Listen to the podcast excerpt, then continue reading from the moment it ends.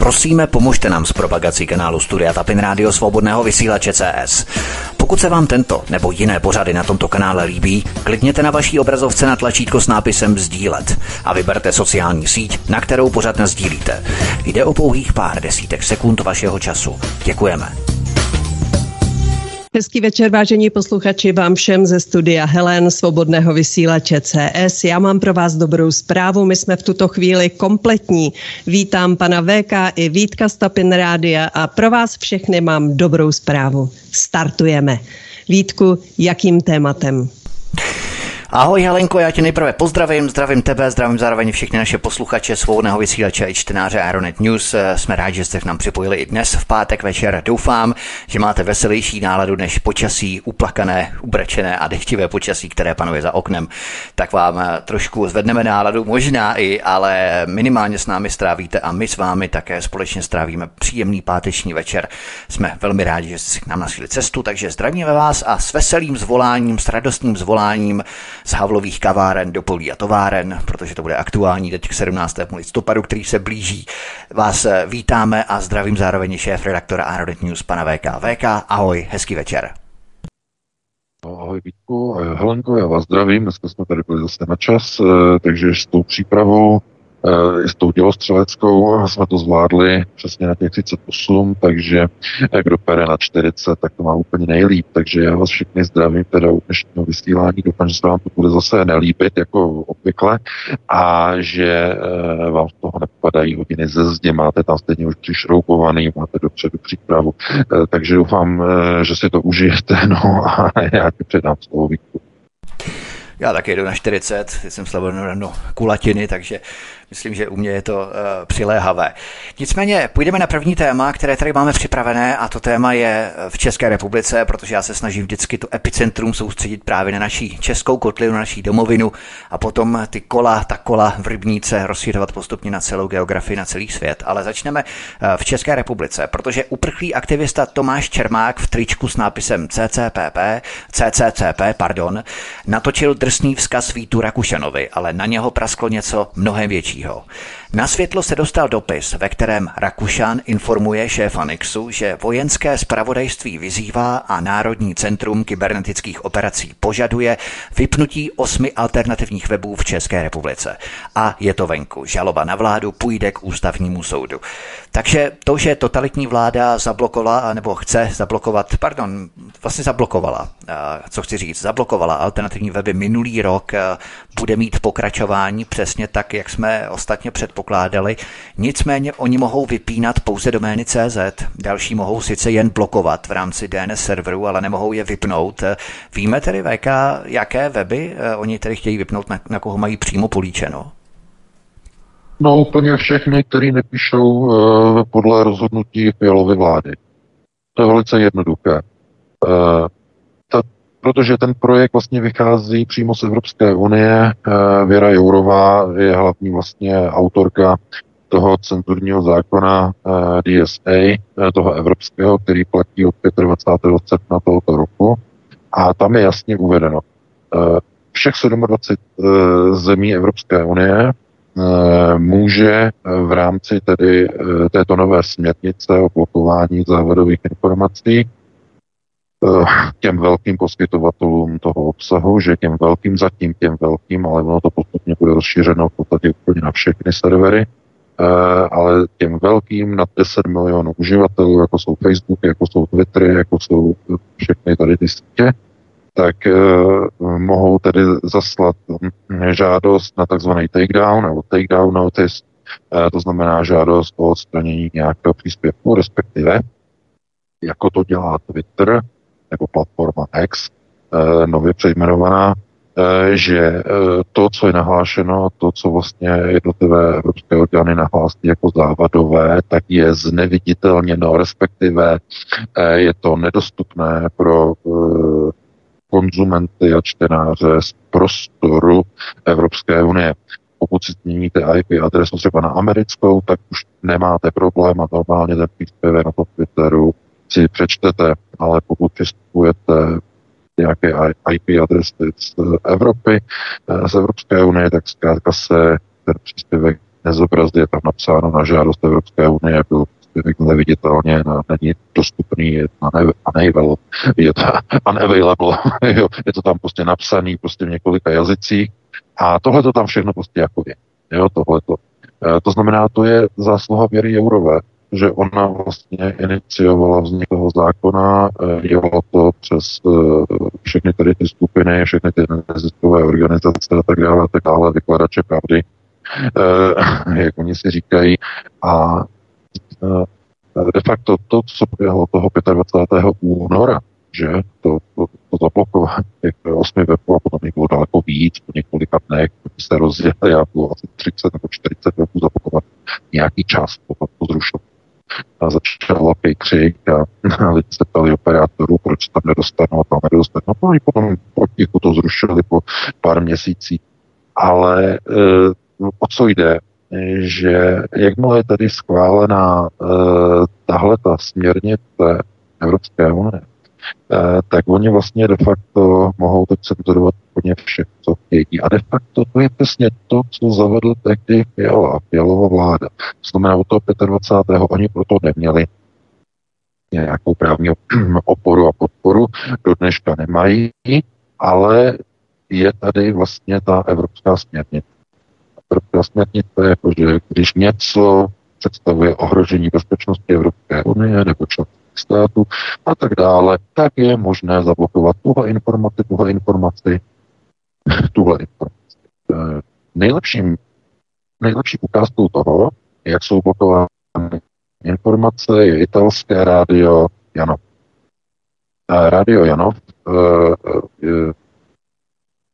informuje a přináší skoro no, živé zpravodajství o migrační situaci v Itálii, na Lampeduze a kompletně všechny její příspěvky a některé výjimky jsou blokované v Evropské unii. Kompletně.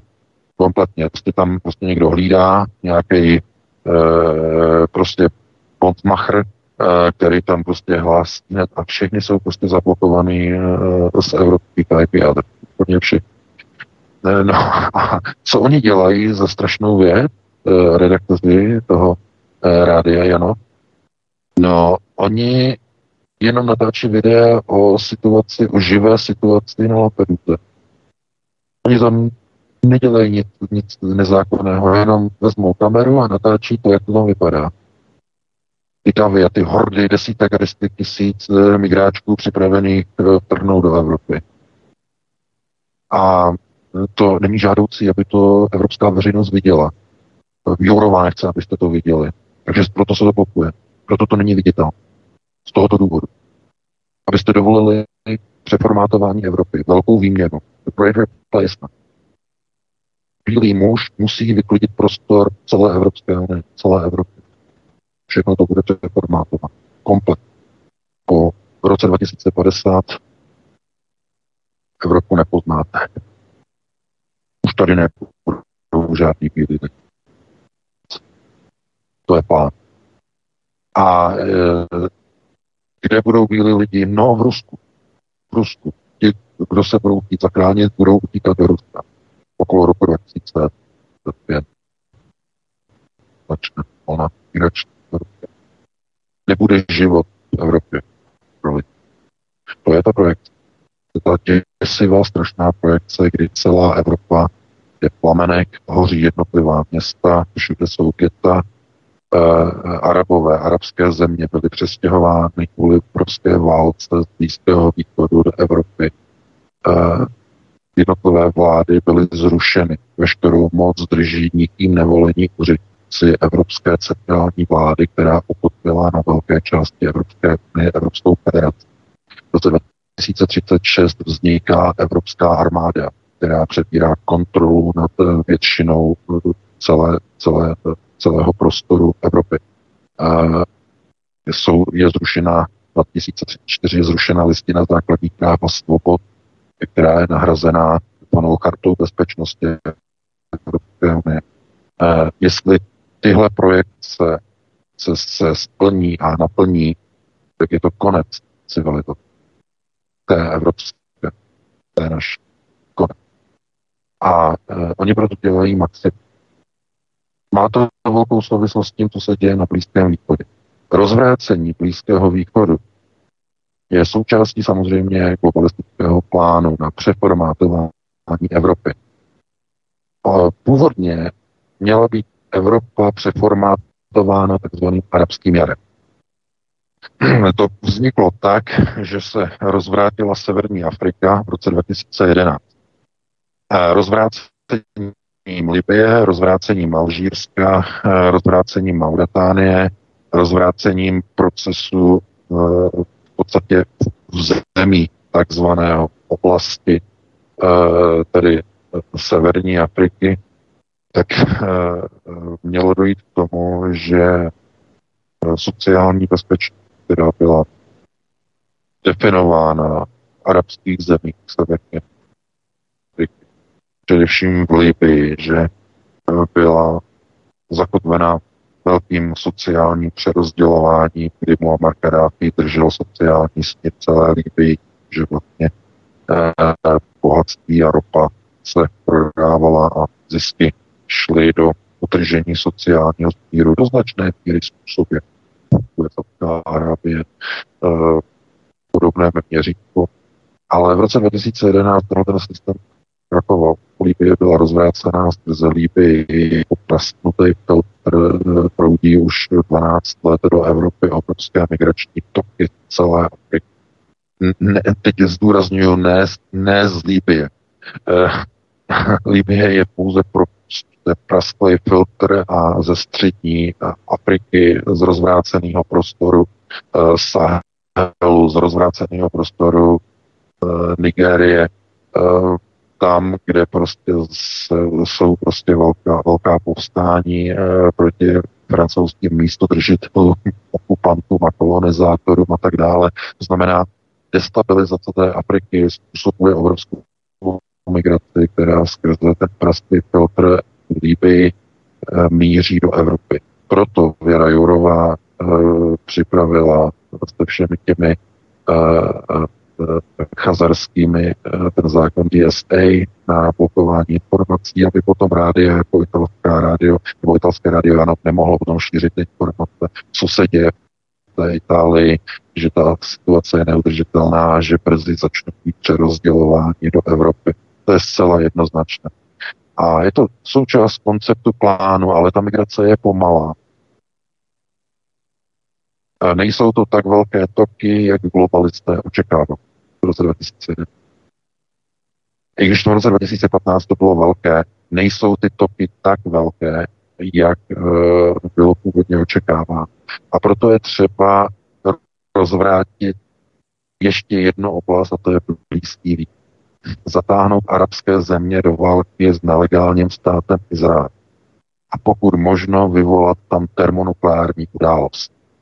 Aby Irán použil jadernou kapacitu proti Izraeli a tím by bylo dosaženo cíle. Vygenerovaná migrační vlna by mohla dosáhnout 30 milionů lidí, která by se vrhla na Evropu. To je cíl globalismu.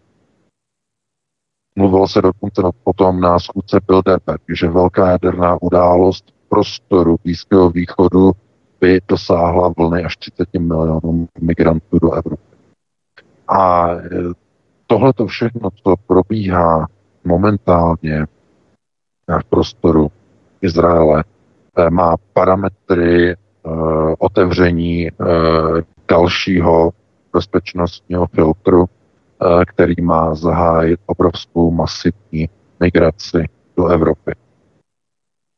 Já k tomu ještě eh, chystám na dnešek, na večer článek a jedno zásadní, zásadní klíčové video britské televize, které přineslo informaci o tom, co se děje právě teď v těchto hodinách na západním břehu Jordánu. To video je zásadně klíčové, eh, co zahájil Izrael v téhle chvíli. V době tedy snaží se tady o etnické vyčištění eh, Izraele a o vyhnání všech palestinců později k domovu jejich území celá jednoznačně a problém je v tom, že všichni ti, kteří budou vyhnáni, tak, tak okolní arabské země je nechtějí přijít.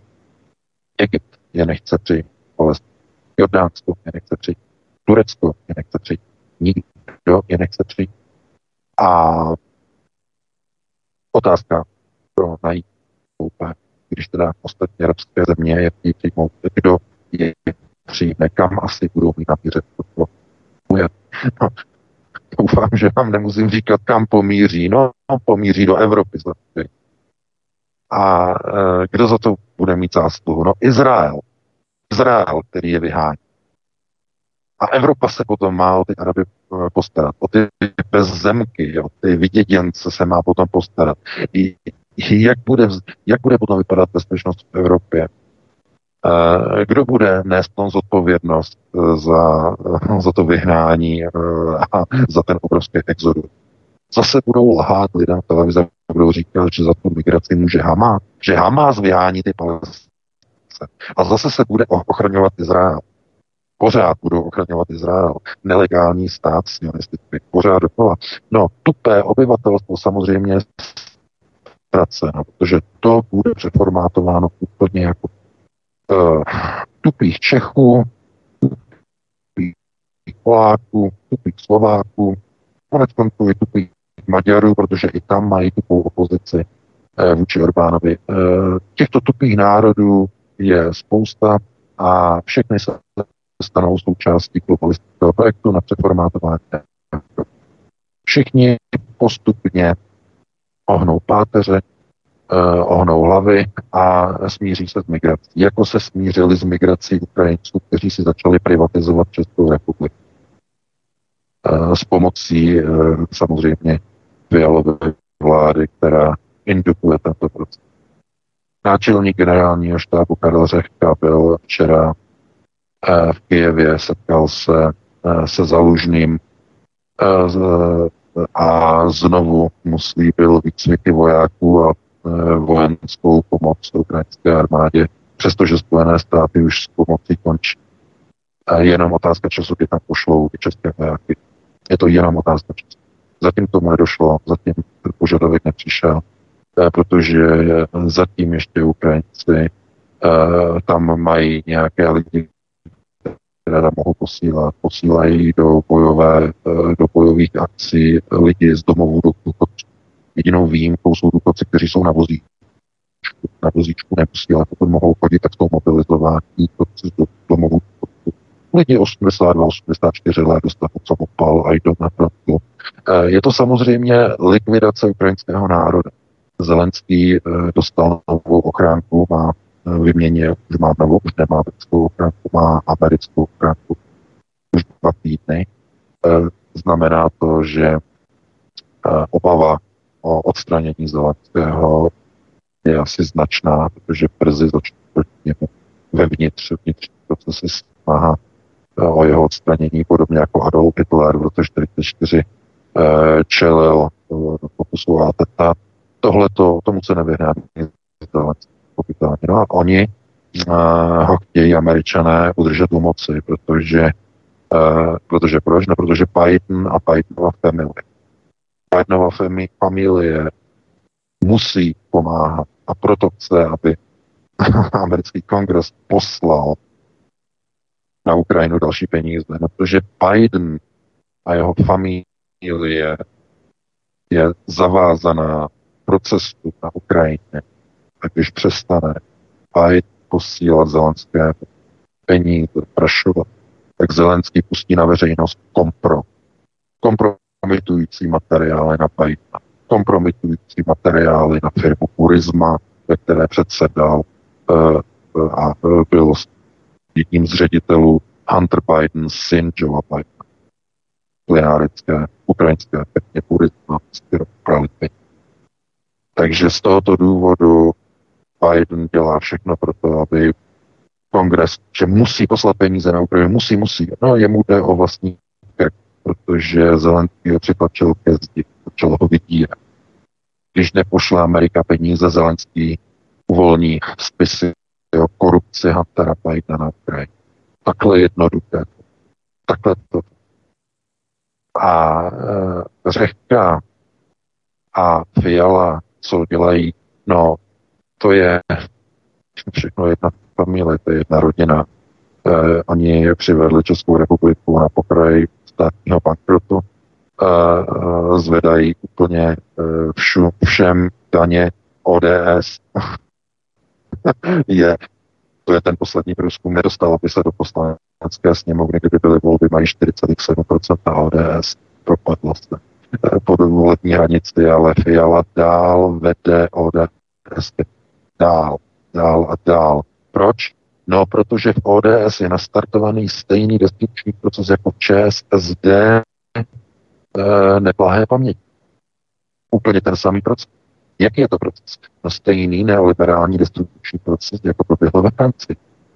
Proč ve Francii skončily a zkrachovaly všechny ty francouzské národní socialistické strany, které tam vládly před 20, 30, 40 let a najednou skončily a přišel nějaký Macron a, a najednou. No, protože ty destrukční procesy mají zničit národní státy.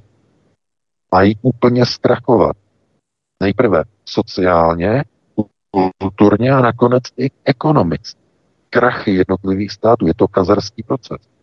A tento kazarský proces má následně indukovat situaci, že národy, které budou zkrachované, a viděli jsme to například u Řecka, ve chvíli, kdy jsou zkrachované, odvrátí se od vlastní vlády a chtějí pomoc Evropské unie nadnárodního eh, systému, nadnárodního procesu řízení, jako dopadlo před. Pamatujete si, jak v Řecku byly velmi silné helenistické strany. Ještě v roce 2010-2009 helenisté jsou národovci, vlastenci řečtí, jak měli silná postavení, e, že jo, směrem k alternativě. Jakmile došlo v Řecku ke krachu, tomu bankrotu, který tam proběhl, a najednou všichni Řeci zjišťovali, že nemají žádné peníze, nemají budoucnost, že jenom Evropská unie je zachrání. Tam nastal neuvěřitelný proces. E, došlo tam k prostému nárůstu podpory Evropské unie a Evropské vlády. Jak, jak je to možné? Jak se to stalo? A helenisté dneska e, v Řecku to, to nestojí za řeč. Jaká tam mají procenta? To, to, to jsou, to jsou zničené, zlikvidované strany. Dneska všichni jsou pro Evropu, pro evropské systémy, pro Evropu, pro evropskou vládu, Evropu. A takhle to má proběhnout úplně všude, ve všech 27 zemích. Úplně ve všech. To znamená, ta projekce v tom roce 2034 a 2036 a realisticky je velmi, jsou velmi pravděpodobné, že k tomu opravdu míříme to znamená vznik Evropské federace, zrušení listiny, nahrazení takzvanou bezpečnostní kartou. Tohle to všechno máme přece. A ti politici proto dělají naprosto a úplně všechno. To znamená, i ta Věra Jourová, která uh, aplikovala tedy nějaké informace, které jí byly posunuty a tak dále na zablokování svobody slova, na utlumení a upozadění těch informací o nebezpečné migrace v Itálii a tak dále, tak eh, to je všechno, to jsou všechno uh, skládačky, malé dílky, velké globalistické mozaiky, velké globalistické skládačky, která uh, se sestavuje dohromady a sestavuje se za pomoci jednotlivých národů. To ne tak, že někdo ze zhora o tom rozhoduje, ale ty samotné národy jsou tomu indukovány. To znamená, aby ty národy sami chtěli. Ale pomůže se to. Pomůže se tomu, že se rozloží národní vlády. V jejich čelech se objeví naprostý odpad, diletanti, idioti, nímanti, kteří se najednou dostávají do čel ministerstev eh, zahraničí, ministerstev financí, premiérů, naprostí magoři, eh, kterým byste normálně nedali do ruky ani žehličku, aby nespůsobili požár v baráku. Eh, tak to je přesně ten koncept. To znamená destrukce národních států, stejně jako aby došlo bankrotu celého státu a následně, aby ten lid rezignoval na myšlenku národních vlád a aby záchranu a jediné správné řízení viděl v nadnárodním globalistickém celku, v nadnárodní globalistické vládě umístěné někde v Bruselu nebo ve Štrasburgu, to je To znamená ukotvení Evropské federace. A toho se nedosáhne eh, pozitivními procesy, že někdo bude chodit a bude říkat, a Evropská federace je dobrá myšlenka, pojďme se zbavit národních států, ono eh, v té Evropské federaci to bude lepší, bude se rozhodovat eh, kvalifikovanou většinou a později jenom prostou většinou 51% bude stačit. Pojďme to takhle udělat. No, když takhle budete přesvědčovat lidi, tak nikdy tu Evropskou federaci nezaložíte, protože uh, nikdo nebude mít uh, zájem o likvidaci národního státu a omezování vlastní pravomocí vlastního státu. To znamená, ten pozitivní proces nebude nikdy fungovat. Ale zkuste vytvořit krizi, která okrade všechny lidi o jejich úspory. Obrovské nekontrolované inflace obrovské daňové zátěži, zhroucení důchodových systémů, kdy najednou přestanou existovat výplaty důchodu, protože nebude z čeho ty důchody platit. Zkuste si představit situaci, kdy nebudou peníze pro zdravotnictví a budou se platit lůžka, budou se platit vý, e, výkony, e, znovu se zavede, ale ne symbolické, ale obrovsky nasazené julínkovné, e, obrovsky e, nasazené cikrtné, to znamená platby za výkony, platby za lůžka, platby za výkon, platby za body, všechno se bude platit hotově. Kde na to vezmou třeba důchodci? Tohleto všechno je před Českou republikou, tyhle procesy. A nejenom před Českou republikou, před většinou zem. Takže e, tohle je e, zkrátka naplánované. To je, komplet, to je komplexní proces, který je připravený a má to velkou souvislost právě s umlčováním svobody slova. Protože to je přesně ten základ nemůžete lidem pouštět nějaké pravdivé informace o tom, co hrozí Evropské unii, um, aby viděli, jak prostě proudí migranti. A teď uh, kvůli konfliktu začínají válce na Blízkém východě, uh, že kvůli tomu najednou proudí migranti někam do Itálie a někam do Španělska a teď nějaká rádia, aby brala kamery a, a teď to natáčela, pouštěla na Twitter. Nemůže být dovoleno, proto přijali ten zákon na mlčování, aby to nikdo neviděl.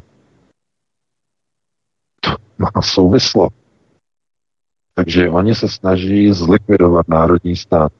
O to se snaží globalizace. A národní vlády plné diletantů na tom pracují. To není proces řízený zvenku, že někdo škodí České republice a rozvrací. Ne, ne. To je proces, který je zevnitř řízený národními vládami, plnými diletanty. Chápete? A jako, jako v Řecku, ten řecký model je nejlepší ukázkou. Oni deset let rozhazovali peníze lidem v Řecku, aby přivedli, ano, myslíte si kvůli tomu, aby se řekové měli dobře, kvůli tomu, že to dělali. Ne. To dělali kvůli tomu. No ano, hloupí řekové si to myslí ještě do dneška, ale to nebylo kvůli tomu. Úkolem těch řeckých vlád bylo přivést Řecko ke krachu. To se povedlo. Došlo uh, k bankrotu a oni věděli, uh, co to vyvolá, že pomoc Evropské unie Přivedli nás zlí politici do takového krachu. Přišli jsme úplně o všechno. No teď už nás zachrání jenom Evropská unie. A tenhle ten proces oni chtějí indukovat ve všech 27 zemí. S různou rychlostí, s různou intenzitou, někdo to bude lehce, někdo to bude uh, složitě, někdo to bude trhnout, ale chtějí to udělat všude. Takže uh, to, že někde se zakazuje Eh, svoboda slova někde se blokují nějaké příspěvky, to je pouze jedna, eh, jeden malý dílek té velké globé skládačky, skládačky na přeformátování Evropy, na vznik Evropské federace. A samozřejmě na ustanovení evropské vlády, protože jde o evropskou vládu. Nic jiného nikdy nešlo o evropskou vládu, aby vznikla, byla ukotvena čtvrtá říč. Konec konců veškeré procesy Evropské unie řídí jenom Němci a e, část moci přenechávají francouzům, aby se neřeklo, aby to moc extra jako echtovně nepřipomínalo. E, Reich neblahé paměti, dávají část moci francouzům, proto i ten nesmysl při vzniku Evropské unie, že budou dvě sídla, jeden bude jako v Bruselu, druhý jako ve Štrasburku. Německé město ve Francii, že takhle nikdo o tom radši nechce mluvit a takže takhle, jakože to bude rozdělené, to vymysleli tenkrát jako na zamaskování, ale skutečně to je nacistický projekt. Evropská unie je, je pokračováním třetí říše, eh, všechny procesy, které se teď dostávají na povrch, ty fašizační, že jo, e, nikdo nesmí říct nic jiného, než řekneme my. Nacistický proces, blokování nesprávných názorů, nacistický proces, pálení knih, že jo, ruský, nacistický proces. No všechno, to jsou úplně stejné nacistické procesy, jako byly ve 30. i 40. letech.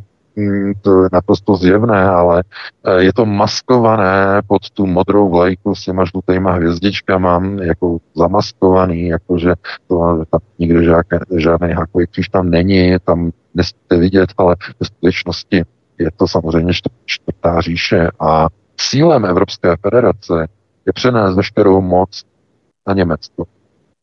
To je zjevné. Zcela zjevné.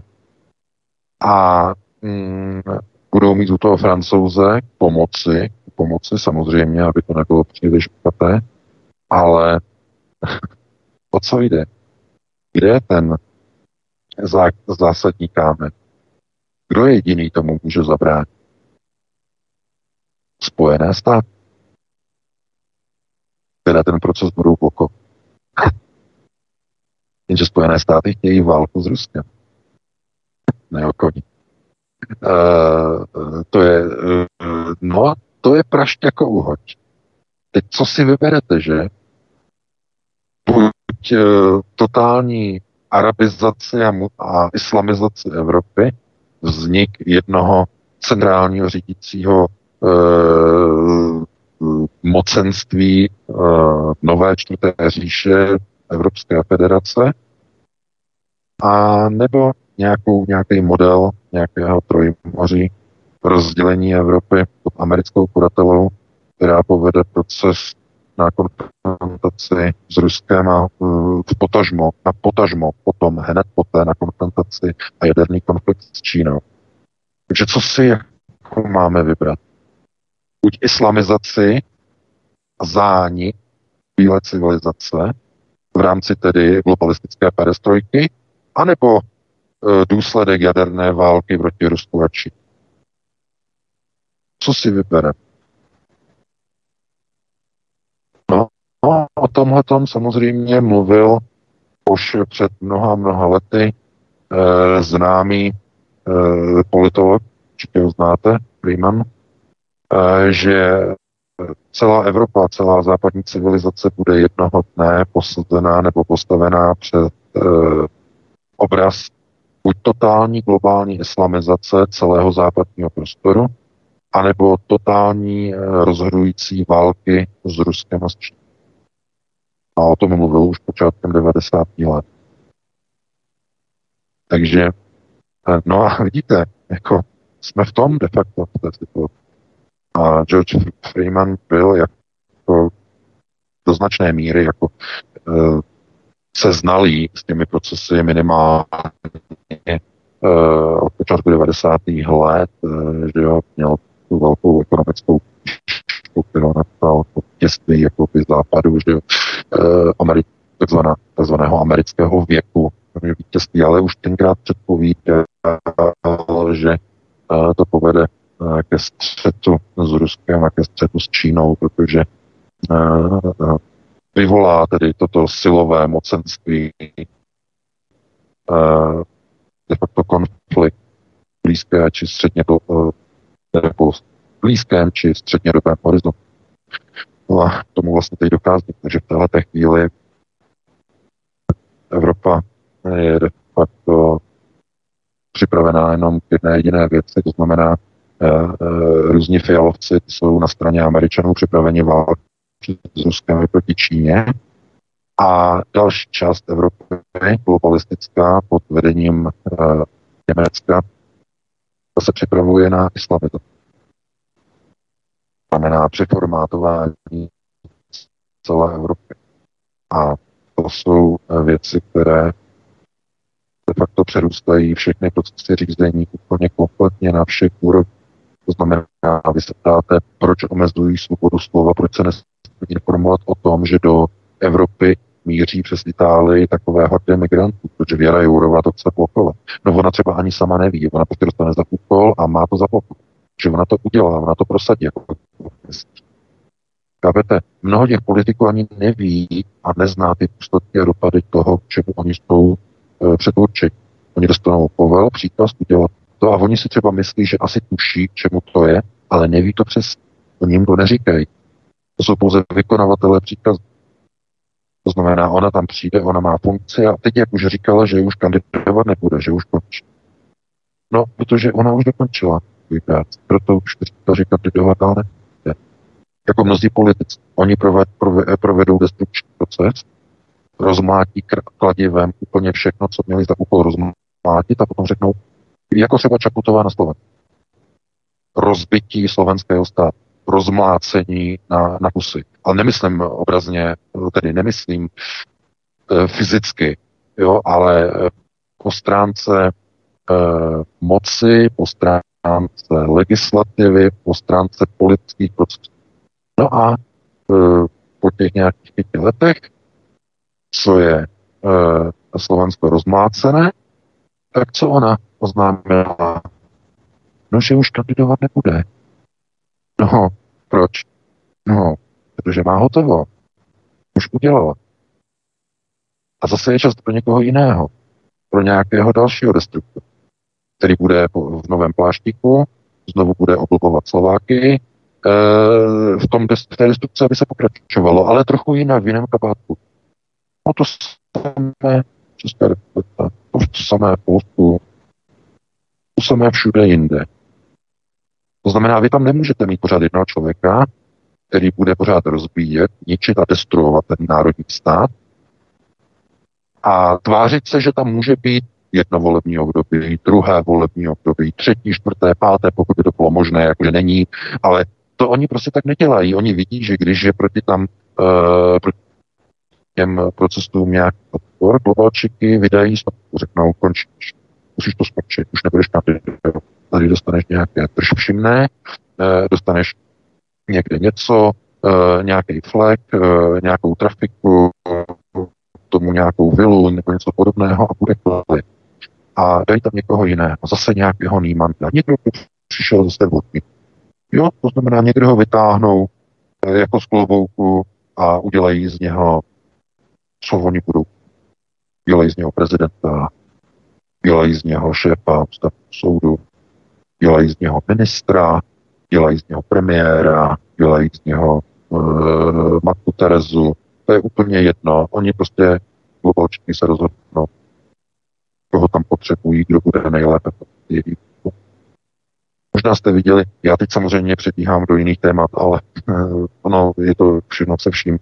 Uh, možná jste zaregistrovali uh, Andrej Danko, že když dostaneme tady na Slovensku, tak Andrej Danko šéf Slovenské národní strany tam eh, vyslal takovou kritiku směrem k Robertu Ficovi, že eh, přestože je proti eh, vyzbrojování Ukrajiny a že už Slovensko nebude posílat Ukrajině žádnou vojenskou výzbroj, tak i přes tady to slova Robert Fico na zasedání Evropské rady minulý týden připojil svůj podpis usnesení Evropské unie, kde se píše o rozhodnutí Evropské unie, že bude nadále pokračovat ve vyzbrojování ve vojenském a ve vojenském vyzbrojování a ve financování na eh, Ukrajiny. Jak je to možné? Jak je možné se připojit pod uh, takový dokument?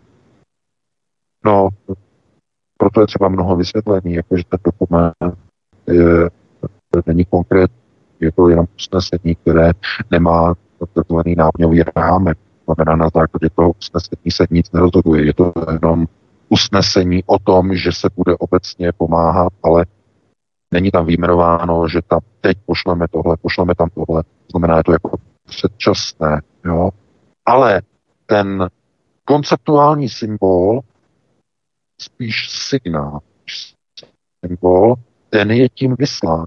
To znamená, pokud jako politik stojím proti další vojenské pomoci Ukrajině, tak nemůžu přece připojit svůj podpis pod pamflet, Evropská unie se píše, napíše a já tam připojím svůj podpis. Co pak jsem typl? Jsem typil? To znamená, no, to je přesně ten problém, o kterém já jsem hovořil. Jakmile skončí volby, tak se musí skutečně ti politici kontrolovat, co dělají, co nedělají, co říkají, ale co, pro co hlasují. Co říkají a pro co zvedají ruku. to je, no, a zase je z toho jako velké překvapení. Jako jo, já jsem četl teď články na Infovojně, že jo, jak tam prostě tak ty diskuze, já jsem se na to díval, jsou prostě lidi z toho jako rozčarovaní a tak dále a tak dále. Ale eh, bohužel takhle to funguje. Ty tlaky jsou obrovské. Na Fica budou obrovské tlaky.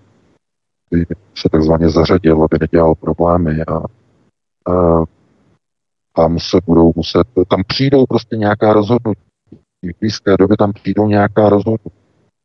Evropské unie. Bude se rozhodovat, tak kolik teda pošleme těch tanků, těch tanků eh, do, eh, do té Ukrajiny. Tak pošleme tam nějaké rakety, pošleme tam ještě nějaké houfnice a co tam vlastně ještě pošleme. A teď, do jaké pozice se dostane potom Robert? Bude to pokovat? A když minimálně uh, Pellegrini hlas je takový velmi široce rozkročený od pravice k levici, um, že pomoc Ukrajině, jakože by měla být, no, tak skončíme s podporou Ukrajiny. Až takhle, chápete, uh, no, to se uvidí teprve. Může to ohrozit existenci vlády a tak dále, všechno, ale uh, samozřejmě, že ty tlaky budou obrovské. No a globalčiky samozřejmě ti se na to dívají zcela jednoznačně. Oni už mají jednoho Orbána. Ten jim bohatě stačí. Teď oni udělají všechno pro to, aby neměli druhé. Podobě udělají pro to úplně všechno. E, takže vidíte, že všechno vlastně souvisí úplně se vším a jsme se dostali vlastně do toho blokování zpráv a o tom, jak Věra Jourová zkrátka blokuje systémy a jak eh, se snažil Fiala blokovat weby minulý rok 25. února, že tohle to všechno, jaké to má souvislosti, ale musíte si uvědomit, že všichni tyhle politici dělají pouze nějaké role na destrukci národních států. A když se někde objeví nějaký Orbán, někdo, kdo tomu destrukčnímu procesu chce bránit, budou vytvořeny obrovské tlaky na odstranění, na zničení jeho vlády. To znamená, krajina je jeden průběžský kámen, Izrael a pomoc Izraele je druhý průběžský kámen. Ale tím ultimátním průběžským kamenem bude samozřejmě migrace. Kdo jak intenzivně bude té migraci bránit, aby ne pro. A e, když se zamyslíte nad jednou zásadní věcí, tak si samozřejmě musíte říct, jak je možné, že na to Slovensko proudili migranti, když přece tam museli logicky a zákonitě proudit přes Maďarsko. Maďarsko už ne, nebrání migraci. Maďarsko začalo pouštět migrant. Zkusili jste si položit tuhle otázku. Kde se pro boha v Maďarsku berou ty hordy migrantů, kteří míří eh, na to Slovensko? To znamená, Orbán začal pouštět migranty. Aha, to je, to je nějaký proces, jaký je systém. To znamená, někdo přitlačil na Orbána, aby začal pouštět migráčky. A chápete? Pamatujete si, jak eh, Orbán stavěl v roce 2015 velký neproniknutelný plot. E, tam na té hranici, že jo, mohli proudit tam na jihu, že jo. Bylo to všechno takzvanou tou albánskou, teda albánskou balkánskou trasou. A e, ten plot už nefunguje, nebo ten už byl odstraněný. Kde se tam berou ti migranti? V tom Maďarsku, že proudí před maďarskou hranici na Slovensku. Takže tohle to jsou zásadní otázky toho, že ty tlaky, které jsou na tady ty protimigrační politiky, jsou obrovské a není garantované, není dané, že to, co je definováno a deklarováno eh, v, v prohlášení, mediální prohlášení, že skutečně je reflektováno potom v jednotlivých krocích té dané vlády. To znamená, u toho Orbána vidíte, že když kontrolujete procesy a řeknete o něm, že on je protimigrační, tak jak je možné, že pouští migranty na své území, kteří se potom hrnou na slovenské rady? Chápete, to nedává smysl.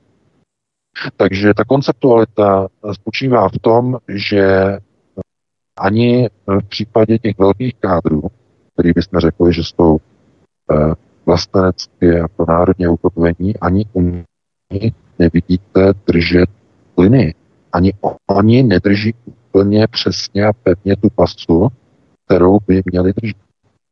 Když kontrolujete jejich procesy, to znamená to, co skutečně dělají, ne to, co říkají, to, co dělají, tak neodpovídá koncepci jejich prohlášení. Minimálně ne ze No, takže takhle, takovýmhle velkým přesahem teda já bych to ukončil. E, máme 2023 výtku. E, dáme si malou přestávku e, a Halenda tam najde nějakou písničku nebo nějakou, nějaké dvě kratší a potom bychom se pustili do dalších dotazů. Ne dotazů, do dalších Dobrá. témat. Tak máme ještě to, Téma bude zároveň v podobě dotazu, takže můžeme takto obejít. Nicméně máme tady ještě dvě témata, ve kterých budeme pokračovat. Podíváme se do Spojených států amerických, ale také se podíváme do dalších končin světa, to jsem teď právě zapomněl, tak to, tak to uh, musím paušalizovat. A uh, ještě si během písničky vzpomenu, kam jsme to vlastně chtěli podívat. Takže my si zahrajeme písničky dvě, Helenko, a potom budeme pokračovat dál. Prosíme, pomožte nám s propagací kanálu Studia Tapin Rádio Svobodného vysílače CS.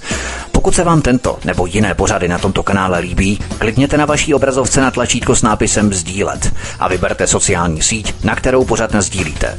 Jde o pouhých pár desítek sekund vašeho času. Děkujeme. A na svobodném vysílači jedeme dál. Připravená jsou další dvě témata a já věřím, že připraveni jsou i VK a Vítek. Ano, já jsem vždy připraven. Uvidíme si tady VK. Ano, ano, ano, jsme tady úplně všichni. Skvěle, takže všichni tři složky studia jsme tady, takže můžeme pokračovat dál. Máme tady další dvě témata, jak jsem před písničkou slíbil, podíváme se právě do Spojených států amerických, protože vyšetřovací komise k impeachmentu Joe Bidena odhalila, že prezident skrze svou rodinu a příbuzné pral špinavé peníze od čínské komunistické strany a od stejné firmy, která se dlouhá léta točila kolem Pražského hradu. Podle zjištění komise Hunter Biden vydíral Číňany a peníze se potom prali přes řetězec firem ovládaných synem, bratrem a švagrovou Joea Bidena. Všechno v jedné rodině La Familia, jak to u mafie bývá. Pro mě jsou tyto, já myslím, že i pro ostatní jsou tyto informace notoricky známé, protože jsem už eh, v červenci tohoto roku tuším dělal kompletní rozbor praní peněz rodiny Bidenových přes Čínu i Ukrajinu, o které jsme mimochodem mluvili, ale také přes Čínu, protože to je taková trošku méně probádanější eh, událost událost nebo spíš směr. Všechno si můžete najít na webu jaktobylo.com. Nicméně, když já měl ty dokumenty a zprávy informace zhruba od května tohoto roku, kdy jsem ten pořad točil, tak tyhle věci přece američané znali daleko dřív. Tak proč američané objevují Ameriku až teď, VK? Souvisí to pouze s blížícími se prezidentskými volbami nebo je tam ještě něco jiného? No, to byly nezávislé informace, ale ve chvíli, kdy zaznívají od uh, předáků vyšetřovacího výboru amerického kongresu, tak to má úplně jinou váhu. Jo, do té doby uh, to byly pouze informace alternativy, které jakoby nebyly, protože americký mainstream nepouští ven. Maximálně to popírá, označuje to za hoaxy a ruské dezinformace. Ale ve chvíli, kdy se tím začíná zabývat vyšetřovací výbor, tak samozřejmě to mění situaci, ale co to ukazuje? Jak je možné, že eh, jaderná velmoc, já jsem o tom hovořil, jaderná velmoc, eh, údajně nej, jako nejmocnější země světa, má ve svém čele dementního staříka, který je ještě navíc skorumpovaný. Jak je to možné? A, a jsme u toho. Je to destrukční proces Spojených států. No, dokonce to objevil už i Donald Trump, který má teď vystoupení na, na sociální síti, na e, všech těch vystoupeních za posledních několik dnů říká, že pokud dopadnou špatně e, ty volby prezidentské příští rok v listopadu, takže to bude konec a likvidace a destrukce amerického národa. A to je přesně to, co se snaží globalisté. a, jak, a co dělají globalisté? Uh, oni ten proces uh, řídí nějakým způsobem zvyk, ale ne. Tu Ameriku si rozvracejí zevnitř. Přímo Deep State si dosadil takového člověka do čela, aby byl skorumpovaný, aby byl vydíratel, aby byl nemohoucí, aby byl dementní, aby ho mohli řídit jako loutku a mohli si dělat politiku bez opozice. Bez jeho, op, bez jeho odporování. Kdyby tam byl zdravý prezident, tak ten by odporoval procesu Chápete? Takže je to destrukční proces amerického státu destrukční, vnitřní destrukční. No a, možná jako si dělali Borisa Jelcina v Rusku, že? Eh, Boris Jelcin v Rusku. To ano, a je to, je to to samé, jako roz, je, je to úplně stejné, jako, roz, jako Gorbačov rozbil sovětský svaz. Je to úplně stejné, eh, jako eh, došlo k rozbití Československa. Je to úplně stejné, jako došlo k rozbití Jugoslávie. Rozděluj a panuj. To znamená, to je naprosto jednoduchý proces. Uh, musíte si uvědomit, že ten takzvaný nový světový řád uh, ve svém uh, technologickém postavení. Na jaké bázi technologie bude ten řád postaven, že? Protože dneska máme ještě takzvanou demokracii, nebo západní svět, nemluvíme teď třeba o různých e, konstitučních monarchiích a tak dále, ale obecně západní svět je demokratický systém. Ale nový světový řád má být založený na korporativismu. Korporace budou držet veškerou moc jako jsou různé Google, jako jsou Facebooky, jako jsou uh, firmy, jako jsou Netflixy, které budou rozhodovat, na co se můžete koukat, na co nemůžete, mobilní operátor, banky, to znamená korporace. A korporativistický systém řízení znamená, že demokracie už bude obsoletní, bude zbytná, bude nadbytečná. Proto Evropská komise je nikým nevolená. Je to orgán, který je jmenovaný. Volí se pouze na přechodnou dobu ten nesmysl bez prakticky žádných pravomocí, kterému se říká Evropský parlament. To je mocenské chucpe, rozčepejřené, brunátné, ale pořádně vypasené a za to dělá ze sebe debila. To je Evropský parlament. Protože to je orgán, který až na, na malé, malinkaté, miniaturní drobnůstky nemá naprosto žádné pravomoci. Veškeré pravomoci má Evropská komise, nikým nevolený orgán. No a to je předstupeň korporativismu. Vzpomínáte si na očkovací sezónu? na ty dva roky 2021, jak to fungovalo, jak Uršulka von der Leyen, eh, že jo, vrchní eh, čarodějnice eh, Evropské unie a šéfka Evropské komise, jak si s Pfizerem vyjednala kšeftík na dodávky vakcín pro všech 27 zemí Evropské unie. Pamatujete si na to? No to byl ten první začátek, ta první signální počátku korporativismu, kdy korporace Pfizer rozhodne, komu se bude očkovat, eh, kdo se bude očkovat a všechno to nalinkuje Uršulce, která to nařídí těm 27 zemím a nařídí jim, aby Pfizeru zaplatili. To je korporativismus. A v těch letech 2021 jsme to viděli úplně naživo, jak ten korporativismus má vypadat. To znamená, bude někde nějaký kosudár, eh, někdo kdo je úplný diletant, protože eh, Ursula von der Leyen je ginekoložka, eh, ta rozumí jenom kunda sem, kunda tam, ale eh, ničemu jiný, jinému a proto z ní udělali šéfku Evropské komise. To znamená, to je proces Bidenizace. Ona je úplně blbá, sice není ještě dementní jako Biden, ale je to Bidenizační proces, protože ona je úplně jalová a tudíž je ovladatelná.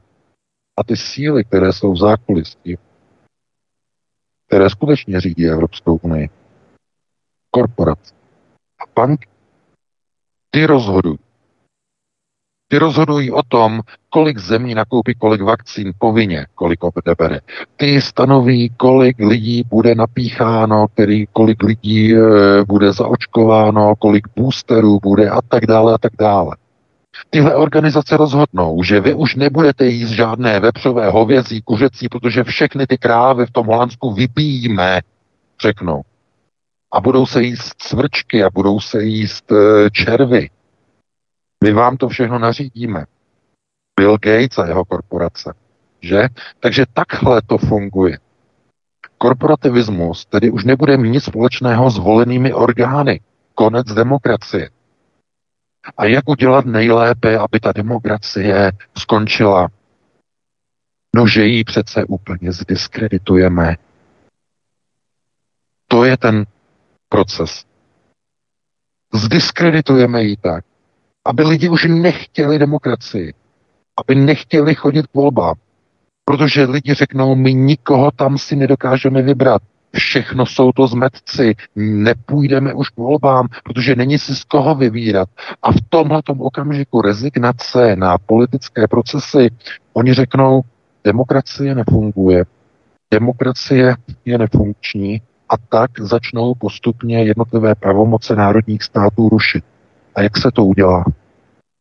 Udělá se to tak, že se řekne, dobře, rušíme demokracii. Ne, to jste byli debilové, kdybyste to udělali.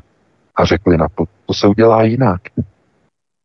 To se udělá tak, že rozhodnutím vlády, respektive skorumpované a nefunkční sněmovny, kongresu a tak dále, se části pravomocí národního státu, národních vlád, národních parlamentů postupně polehoučku, kolečko po kolečku, že jo, jako salámovou metodou, se přesunou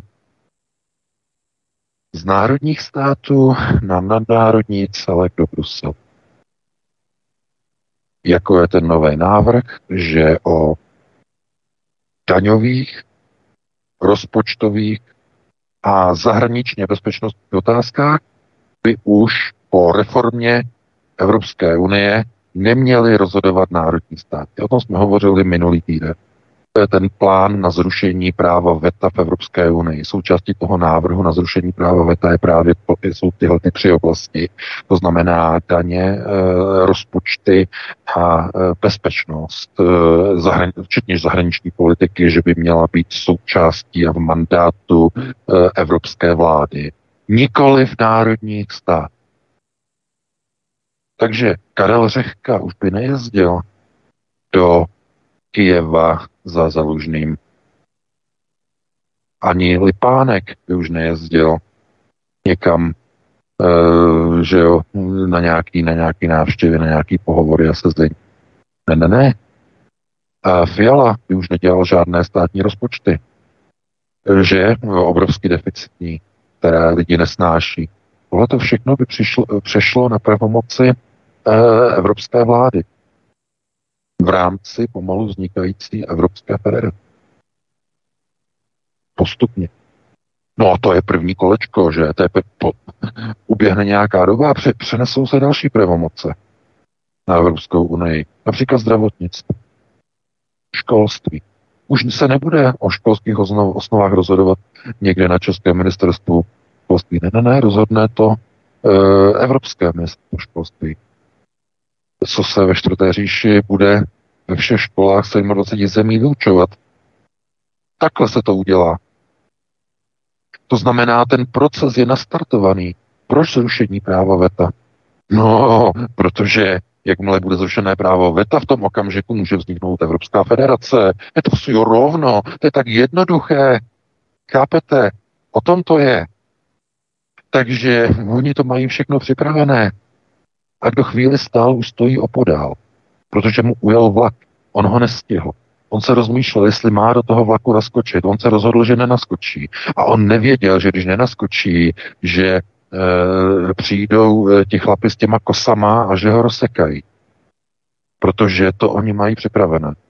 Jsou ty armády, že jo, všech těch e, pohunků a politruků, kteří budou se dívat na ty takzvané vyděděné a vyčleněné z toho mnohovrstveného mrského kolektivu že ti, kteří budou v souručenství, ti, kteří budou říkat, oni ti ostatní, co zůstali, co nenastoupili do toho vlaku, oni nám štěpí společnost.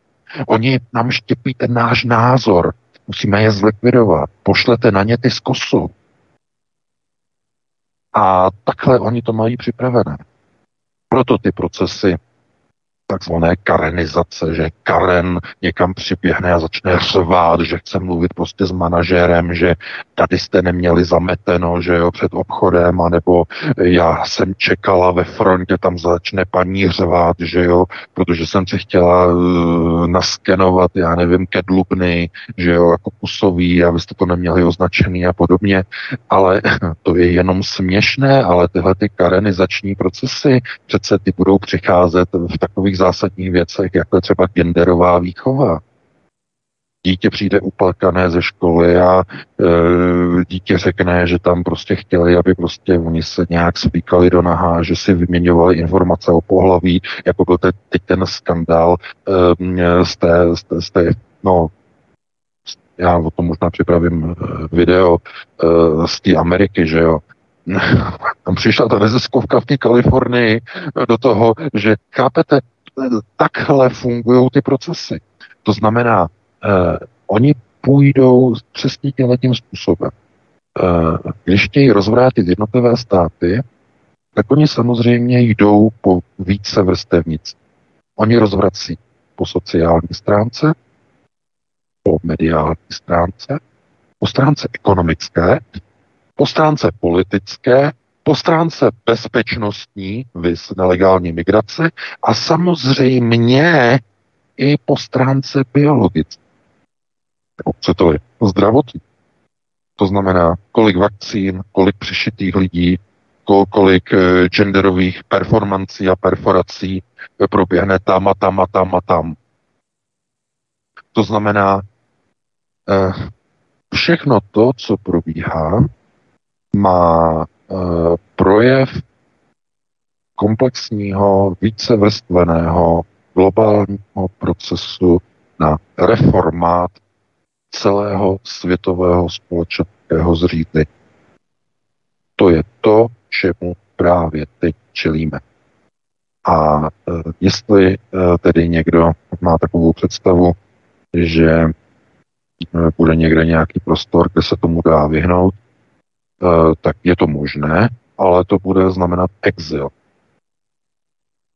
Exil v podobě zmizení do eh, nějaké země rozvojového světa, která bude mimo centrum pozornosti, bude mimo zájem, protože tam nebudou ani zdroje, nebude tam žádné bohatství, bude tam jenom chudoba a bída a e, to bude jediný prostor, e, jako kde, kde půjde zmizet, protože všechny takové ty procesy, e, které budou organizované, tak budou začleněné v tom novém systému světového řádu, včetně toho Ruska. To Rusko bude mít jedinou výhodu, že nebude vést proces na takovéto genderové vytěsňování bílého člověka a na likvidaci křesťanské kultury a civilizace, a tedy v Rusku jmenovitě pravoslavné, tak ostentativně, jako to probíhá v západních zemích. Ale je třeba si uvědomit, že i v tom Rusku budou probíhat samozřejmě ty generalizační procesy, které budou probíhat, které probíhají už dávno, probíhají v Číně, probíhají ve Spojených státech, to znamená, že v tom Rusku bude snaha utlačovat eh, některé procesy. Možná jste si všimli, jak eh, v Dagestánu Machačkale eh, proběhl ten proces toho, jak tam ten DAF Dagestánců vtrhl na letiště, protože dostali informaci, že tam přistává letadlo z Izraele s izraelskými židy, kteří zkrátka z Izraele jako letí do Moskvy a e, na mezi přistání jako v Makačkale de facto e, e, měli jako dotankovat letadlo a oni tam vtrhli a byl z toho velký skandál a hned druhý den tam došlo k zatčení několika desítek lidí. Jako samozřejmě doslova takový, jako by, dá se tomu říkat, antisemický proces v Dagestánu v podstatě začaly šířit informace, že přiletí letadlo s židama, běžíme všichni na židy, že jo, nedovolíme, aby vystoupili z letadla a tak dále, letadla a tak dále. Eh, co je zajímavé, že ruská média z toho obvinila eh, jako z rozšíření té informace jako Ukrajince a ukrajinské rádio a nebo pro ukrajinské rádio a podobně, ale to je ten nesmysl samotný. Eh, já předpokládám, že všichni eh, jste viděli Porata, minimálně první film. Tam je potom ještě dvojka, že jo? Ale Porata jste určitě všichni viděli a eh, ten film o Boratově je celý o zakořeněném antisemitismu obyvatel Kazachstánu. Jo, o tom je ten film. A Problém je v tom, že ten film eh, de facto nebyl natočený v Dagestánu, protože v Dagestánu je to asi ještě desetkrát horší. Jo? Tam jdou skutečně v požidech strašně moc. Jako, jo. A e, podle mého názoru to byla provokace. Já jsem přesvědčený, že to letadlo eh, z toho Izraele, e, které tam přistálo, bylo provokací na vyprovokování některých těch hlavních lídrů těch eh, islamistických organizací, které v Dagestánu jsou, aby takzvaně mohly být zahájeni a ruská policie, aby je mohla takzvaně zahájit a spalit. To znamená vyprovokovat je. Jo, to byla provokace podle A ne, protože jenom debil a by, mohl, by měl takový blbý nápad naložit letadlo židama e, z Izraele a přistát s nima v Dagestánu. To, to prostě tomu nevěřím. Ne, nesmíte věřit ruským médiím úplně všechno, co napíšou, protože tam se taky lže, až, až se hory zelenají, že jo. Musíte, musíte, samozřejmě, že ne všichni znají ty reálie, že to je, to, je, to je jiná ale Víte, to je něco podobného asi jako v době, eh, já nevím, eh, kdybyste naložili prostě letadlo eh, jako plný černochu a udělali s nima prostě jako letěli by z Mexika do Kanady a vy byste mezi tím udělali mezi přistání v Texasu, v Dallasu na sjezdu Ku Klux Klan. Jo. Tak asi asi, asi podobný výsledek by z toho byl, eh, když eh, vás napadne prostě eh, udělat mezi přistání mít prostě židovský letadlo s židama, v Makačkale. Ten antisemitismus v těch zakapskastých zemích je obrovský, je tam zarytý, je tam tažitý a je jasné, že hm, kdo má trochu nějakou představu o tom, prostě, jaký proces je to. Eh, podle mého názoru to byla provokace. Jednoznačně provokace teroristický střed eh, s tím, aby eh, teda se mohly vyřešit nějaké problémy, které mají v Dagestánu, protože samozřejmě Dagestán je velice takové choulostivé území, kde je příliš mnoho islamistů, radikálních islamistů, zahájit je tam nějak, vyžaduje nějakou záminku a útok na letadlo z Izraele asi takovou záminkou pro toho projekt zahájí, podle mého názoru. Takže takhle bych asi na to reagoval. Máme do 53, no a pustíme se na dalšího volajícího. Ne, volajícího, no, já už předbíhám na uh, poslední dotaz.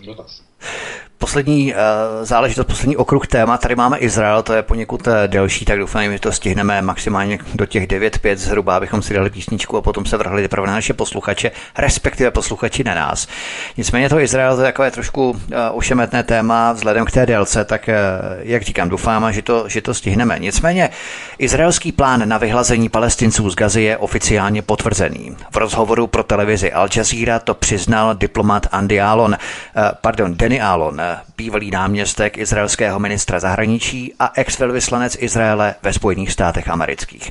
A český ex-prezident Miloš Zeman se odkopal výrokem, že nebere ohledy na bombardované a umírající palestince, protože většina jich podporuje Hamás. Začneme ex-prezidentem Zemanem. Leckoho by takový výrok mohl překvapit, ale myslím, že většina našich posluchačů něco podobného asi čekala, VK, že? No, tak samozřejmě to jsme čekali, ale ne třeba až úplně takovýhle no, prostě neuvěřitelný prostě výrok. Miloš Zeman teda je samozřejmě už v důchodu, že dovolit různé výroky, ale tohle to jako pouze ukazuje, že nemá něco, čemu by se řeklo jako takový ten humanitní cit pro problémy eh, například eh, lidí, kteří jsou nějakým způsobem terorizováni nebo jsou opětny války. Jo, on nemá schopnost nějaké té reflexe nebo nějaké empatie, kteří se do toho zažívají, tak ty, to taky palestině prožívají. Uh, pouze to působí to samozřejmě trapně prezident. A prezident je nebo bývalý prezident je dostatečně konceptuálně gramotný, aby věděl, že toto řekl je nesmysl. Je to odporné, je to zavržení hodné. A... Ale jak říkám, eh, starých lidí se projevují takové různé ne u všech samozřejmě, ale u někoho se v pokročilém stáří objevit určitá, určité projevy senility, spojené s agresivitou, spojené s, potěž, s pošetilostí, spojené mm, eh, s úzkoprsostí, spojené s nějakými záštěmi a podobně, si chtějí něco vyřídit, co si nevyřídili dřív a tak dále a tak dále. E, není asi vůbec jako mi nepřipadá jako vhodné mluvit o Zemanovi Zeman zkrátka skončil, ehm, on se de facto etabloval jako prezident, který měl rozumné názory, ale eh, jak říkám, není nic horšího, než když člověk, který byl etalonem konceptuality, se na stará kolena začne chovat jako blázen. To je, to je potom velké zklamání. A jakkoliv do toho můžeme zahrnovat prostě jakési obdivy k Izraeli a na podle mého názoru neuvážená prohlášení a výkřiky typu já jsem žid, že jo, na sjezdu amerického židovského kongresu na Popelové večeru, jak to znělo to 2017 v New Yorku, tak bez ohledu na to, zkrátka takto by politik mluvit neměl. A i když politik bývalý a politik v důchodu a politik a prezident penzionovaný, tak myslím, že tohle by to nemělo. Je to potom velké zklamání a de facto to jenom pouze jako ukazuje, že u těch politiků znovu si jenom jako ověřujete, eh, že oni mají nějakou pozici, oni mají nějakou pózu, ale oni, jim je úplně jedno, eh, co se stane s těma lidma. Ať už vlastníma nebo cizíma, ať už s těmi Čechy nebo s těmi Palestinci, jim to prostě úplně jedno, je to šmakou. Oni zkrátka mají svůj nějaký názor, eh, že on nebere ohledy na palestince, že stejně většina tam prostě pro Hamas, že ho zajímají izraelští vojáci, ti, kteří zabíjí a střílí e, civilisty, palestince na potkání na ulici. Já bych přál Miloši Zemanovi, aby se postavil na půl hodiny na ulici někde, já nevím, v Hebronu, e, nebo někde a sledoval, jak, jak tam e, fungují Ehm, na těch checkpointech ty, izraelské hlídky, jak střílí po dětech, které si hrajou s míčem, střílí je, že jo, a křičí tam anglicky headshot, headshot, že jo, zásah do hlavy, střílí tam jenom tak pro zábavu, že jo, ten záběr z toho Hebronu, to teď to, to před několika dny to bylo na, na Twitteru, jak tam zastřelili toho kluka e, ti vojáci. A jenom kvůli tomu, že si hrál s míče.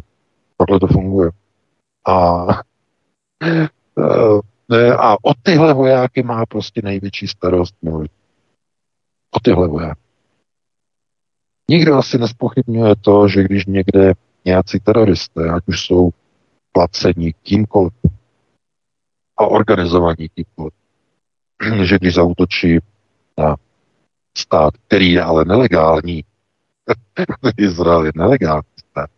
Ale zautočí na lidi, kteří za nic nemůžou samozřejmě a pozabíjí je tam, no tak ten stát nějakým způsobem se k postaví a řekne, že má právo se bránit a tak dále a tak dále, ale to je úplně ta stejná pozice, eh, jako eh, kdyby, jako, jako v dobách římské říše, že jo, trestné výpravy, když barbaři přepadli průzkumnou hlídku římské legie, že Eh, při cestě na severu přes Alpy a přepadli v lesích, no tak zhruba o tři čtvrtě roku později přišla obrovská armáda, trestná výprava, která srovnala se zemí asi 20 nebo 40 vesnic, zařvalo nějakých 11 tisíc lidí, vybílili všechny barbary a potom se vrátili zpátky. E, to znamená, ty procesy zůstaly stejné. E, tady vlastně Hamas, nebo údajně Hamas, pozabíjí nějaké mladé lidi, no a přijde trestná výprava, obrovská mobilizace a vyhlazení celého pásma gazdy. To jsou prostě procesy jako skutečně v tom starověku nebo na konci starověku, na počátku novověku, úplně stejné. Um, konec konců podobným způsobem probíhaly procesy při posidlování Ameriky. A když eh, osadníci šli osedlovat středozápad, přepadli je Komanči, Navahové, další. A e, že jo, pobili je tam, no tak e, ti, kteří přežili, to nahlásili eh, americké eh, koloniální zprávě, že jo, no a za tři měsíce tam přijela kavalérie a vymlátila celé indiánské kmeny a tak dále a tak dále. Eh, to znamená, to je stejný proces, de facto to není oko za oko, zub za zub. To je oko za hlavu a hlava za celou vesnici a tak podobně. To znamená, jsou diametrální prostě metriky, eh, které jsou sebe opravdu eh, nahony vzdálené. Ale de facto můžeme říct, že Izrael zkrátka se chová tak, jak se choval posledních 70 let více než 70 let, no a uh, Miloš Zeman zkrátka k konci svého života, protože po skončení prezidentského mandátu by měl tedy si zachovat nějaký odkaz, aspoň nějaký, tak uh, stavět se na stranu izraelských okupantů v Palestině pro takového konceptuála, jako je Zeman, to je podle mého názoru pod jeho úroveň. To, že, to, že se k tomu odhodlal, že to dělá takovým způsobem, a, a, já k tomu nemohu. Takže takhle bych to asi uzavřel. Máme 21.02. Eh, to byla dotaz poslední eh, otázka. já jsem jenom chtěl trošku do toho vstoupit jenom malinko, opravdu velmi krátce. Já Ale jsem já, všiml. já odskočím, já odskočím, já už jsem, já už jsem se občerstvit, mě úplně vysklo. Eh, Jasně. Tak Lenka tam pustí prostě Dobře. pěkné písničky a potom se pustíme do uh, telefonických dotazů. Já si odběhnu.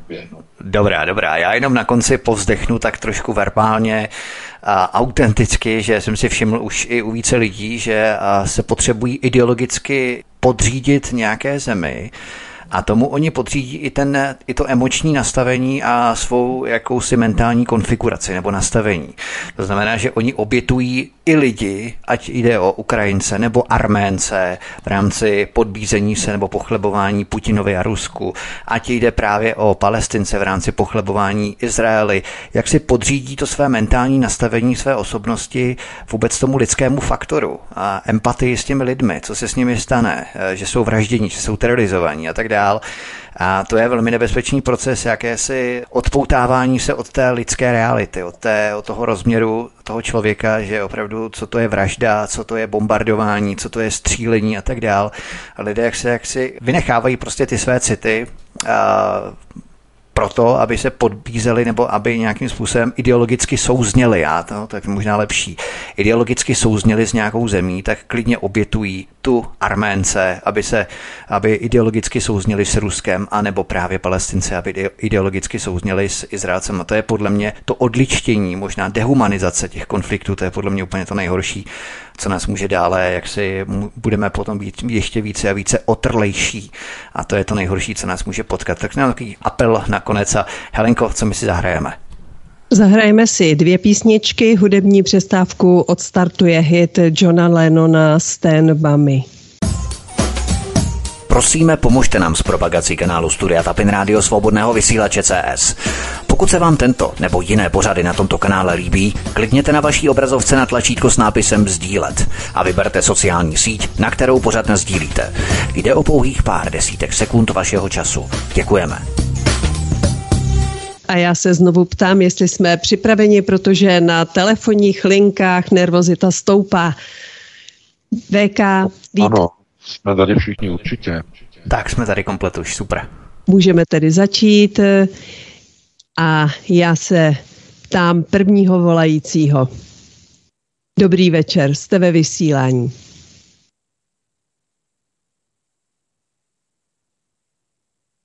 No, posluchač nám zřejmě znervózněl, takže úplně stichá, anebo nejde do vysílání. To je druhá varianta. My nic neslyšíme.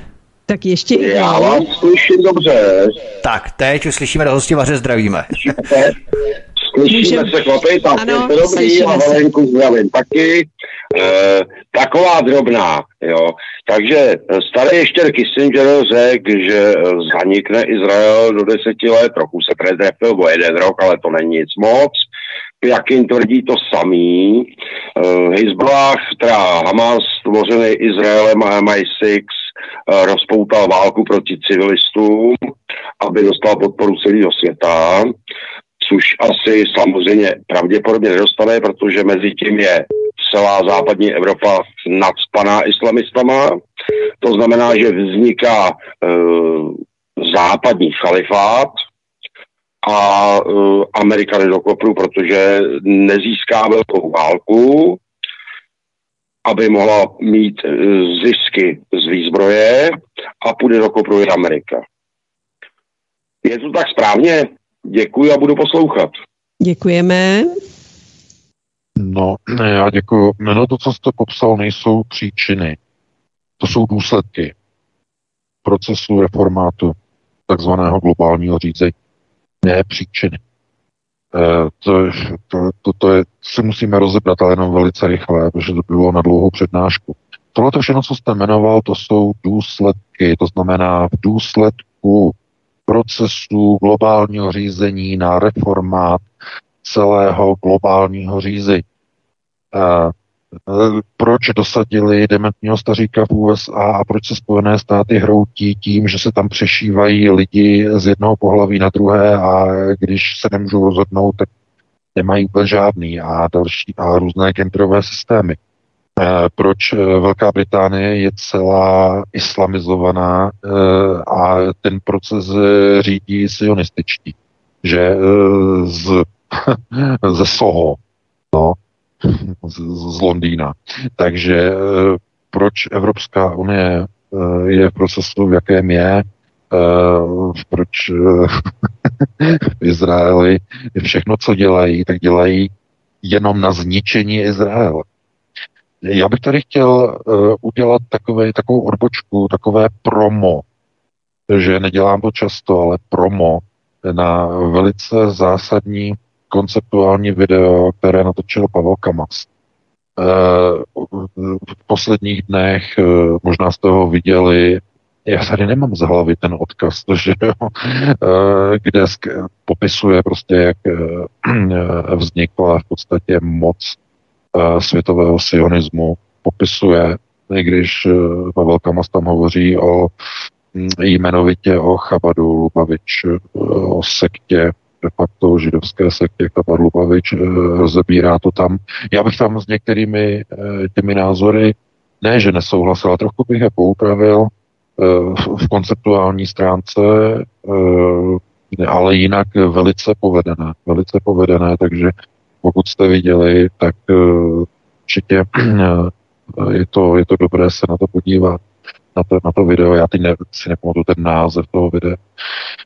Ale tam právě zaznělo to zásadní a klíčové, že vlastně všichni, eh, co jsou v Izraeli a de facto všichni tito kabadisté, můžeme o tom říkat a právě to, to bych jako trochu od toho bych ho abstrahoval. To se netýká jmenovitě chabadistů, i když velkou roli v tom hrajou, samozřejmě. Protože Chabad Washington, eh, Lubavič, že kteří dosadili Donalda Trumpa moci a tak dále. Já jsem o tom napsal článek. Takže to samozřejmě ano, ale co je důležité? Důležité je to, že sionističtí, skutečně sionističtí, ale nemluvíme o židech, kteří jsou e, takzvaně pravověrní, to znamená o e, charedim. O charedim židech nemluvíme. Eh, ti skutečně odporují eh, sionismu, odporují vzniku státu Izrael, a, ale jejich menšina, jejich radikální menšina, jestli je 5% nebo 6 čet článek, že těch karedim je uh, z celého světového židovstva asi jenom 7%, 7% že je karedim, že skutečně jako se řídí čistě jenom teoreticky. Uh, protože většina skutečně těch takzvaných židů, uh, kteří jsou Izraeli a kteří jsou po celém světě v diaspoře, se Torou vůbec neřídí a řídí se Talmudem. A ještě lépe talmudicko-kabalistickými systémy řízení. Eh, Talmud je jedna věc a kabala to jsou zednářské lože. Tedy takzvané židozednářské, ale ten název je špatný. Mělo by se říkat Sion. Sion zednářské. Protože uh, samozřejmě, že skuteční židé mají zákaz uh, jakýchsi zednářských loží, protože všechny zednářské lože snažily o uchopení moci. Jo, to, to si musíme uvědomit. Všechny zednářské lože, tajné lože, spolky, potom nad nimi nadřazené a odštěpené velké lože, měly za úkol udělit těmto ložím moc a ovládat ze zákulisí tajně procesy světového řízení. Proto všude jsou zednáři a vysokostupňoví zednáři e, v procesech řízení. Ale to nejsou židovské procesy, to jsou sionistické procesy. A sionisté se snaží o zničení a likvidaci Izraele. Skutečně, snaží se. Oni dělají všechno pro to, aby ten Izrael byl zničen. Proto eh, to, o čem hovoří Pjakin, eh, o čem hovořil Kissinger a tak dále a tak dále, to je všechno, že oni vědí, Oni vědí, co je cílem onoho sionistického řízení. Můžeme říkat globalizačního, jo? globalizačního řízení, které je sionistické. Cílem je zlikvidování Izraelu. A to je ta příčina. No a v důsledku té příčiny jsou potom ty procesy, které e, náš posluchač e, z hostivaře popsal. To jsou důsledky. Všechno to co se děje, to jsou důsledky tohoto procesu. Takže takhle bych to vysvětlil. Doufám, že jste to pochopili, že z toho máte eh, guláš eh, hovězí, že jo, se šesti a pustíme se do dalšího volající. Dobrý večer, jste ve vysílání. Dobrý večer všetkým, pre, pre všetkým vám, pane Veka. Ja sa vás chcem spýtať, vy ste nieraz hovoril, že vlastne duše sa reinkarnujú. A ja sa vás chcem spýtať, moja teta ich vyvoláva, našich príbuzných, ale aj má aj tak, robí aj také služby pre cudzích. že ako tie duše sa môžu potom vyvolať, keď sú už reinkarnované, že to mi nejde do hlavy. Ďakujem pekne, majte sa, pekný večer. Děkujeme. No, já děkuji za dotaz. No, teď jste teda e, opravdu e, nad, e, nadnesl téma, e, které je opravdu opravdu okultní. A teď já jsem se jako zařekl, že některé tady ty věci opravdu není dobré uh, rozebírat, tak je nám velice, velice opatrně, aby někde někdo něco neskoušel nebo nějaké experimenty. Hmm. Je třeba si uvědomit jednu věc. Prostor, uh, ve kterém žijeme, projekční prostor, je záznamem určitých událostí. To znamená minulost, současnost, přítomnost a budoucnost je v podstatě si můžete představit jako filmový pás, kdy současnost je definována jedním okénkem filmového pásu, které je zachycené. A ta okénka se střídají velkou rychlostí samozřejmě postupně po tom filmovém pásu, ale ten filmový pás si můžete představit jako iteraci se speciální funkcí. Na rozdíl od běžného filmového pásu je dopředu dané, co uvidíte, to je na tom pásu vepředu, a to, co jste viděli, také zůstává stejné a to je ten odvinutý pás za tím okénkem vzadu. Jo, ale iterace funguje jinak. A iterace má charakter filmového pásu, ale s tím rozdílem, že e, to, co se má teprve odehrát, e, má různé iterační e, odchylky a různá iterační pásma. Jako kdyby před okénkem, co je v budoucnosti, se ten pás filmový rozděloval třeba na nekonečné množství editovaných záznamů s různým průběhem lehce pozměněný. A za tím okénkem v minulosti ku podivu probíhá to samé. I minulost se mění náhodně po té, co je odplynuta z okamžiku teď. Kdybyste se pokusili cestovat do minulosti, čelili byste v podstatě stejnému problému. Nevrátili byste se do z největší pravděpodobností do té minulosti, kterou jste odvinuli, ale do nějaké alternativní, lehce pozměněné a jiné.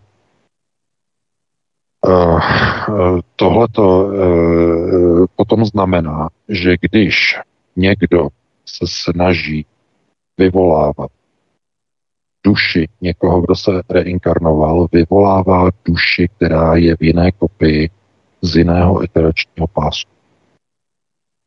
A teď jsem to takhle zjednodušil uh, maximálně technologicky, abyste si to dokázali představit, jak to funguje. Jo, je to přiblížení uh, na filmový pás, který jak v budoucnu, tak i v minulosti se rozvětvuje na více filmových pásů, které v podstatě nevidí, který ani nevíme. Jo? A z toho potom pramení to, že ten člověk je sice reinkarnovaný, on je v jiném životě, ale v rámci jiné iterace než uh, jehož duši v podstatě jakoby uh, v tom projektu, v té projekci, kdy uh, pokud některé osoby, některé ženy, někteří muži mají tady ty schopnosti, že dokážou z unitárního prostoru vyvolat tyto entity, vyvolat je tak v podstatě dělají to, že vyvolávají z unitárního prostoru záznamy, které byly do unitárního prostoru nahrány a uloženy. A, a tím se dostáváme právě k tomu, co je opravdu velice těžko uchopitelné, a to je interakce záznamů unitárního prostoru. Normálně, když něco někam uložíte, tak si to představíte jako, e, že jo, děláte si fotku a dáte si ji do alba, tam si tu fotku založíte, že jo, a zavřete album a někdy potom se na to podíváte e, a prohlížíte listy a díváte se na založené fotografie v albu. Ano, ale ten unitární prostor, takzvané akašické záznamy, si můžete představit jako interaktivní záznam. Doslova oživlé záznam. A dokážete s nima komunikovat. A nejenom to, že s nimi dokážete komunikovat, oni dokážou komunikovat s váma o své vlastní vůli, pokud se na ně napojí.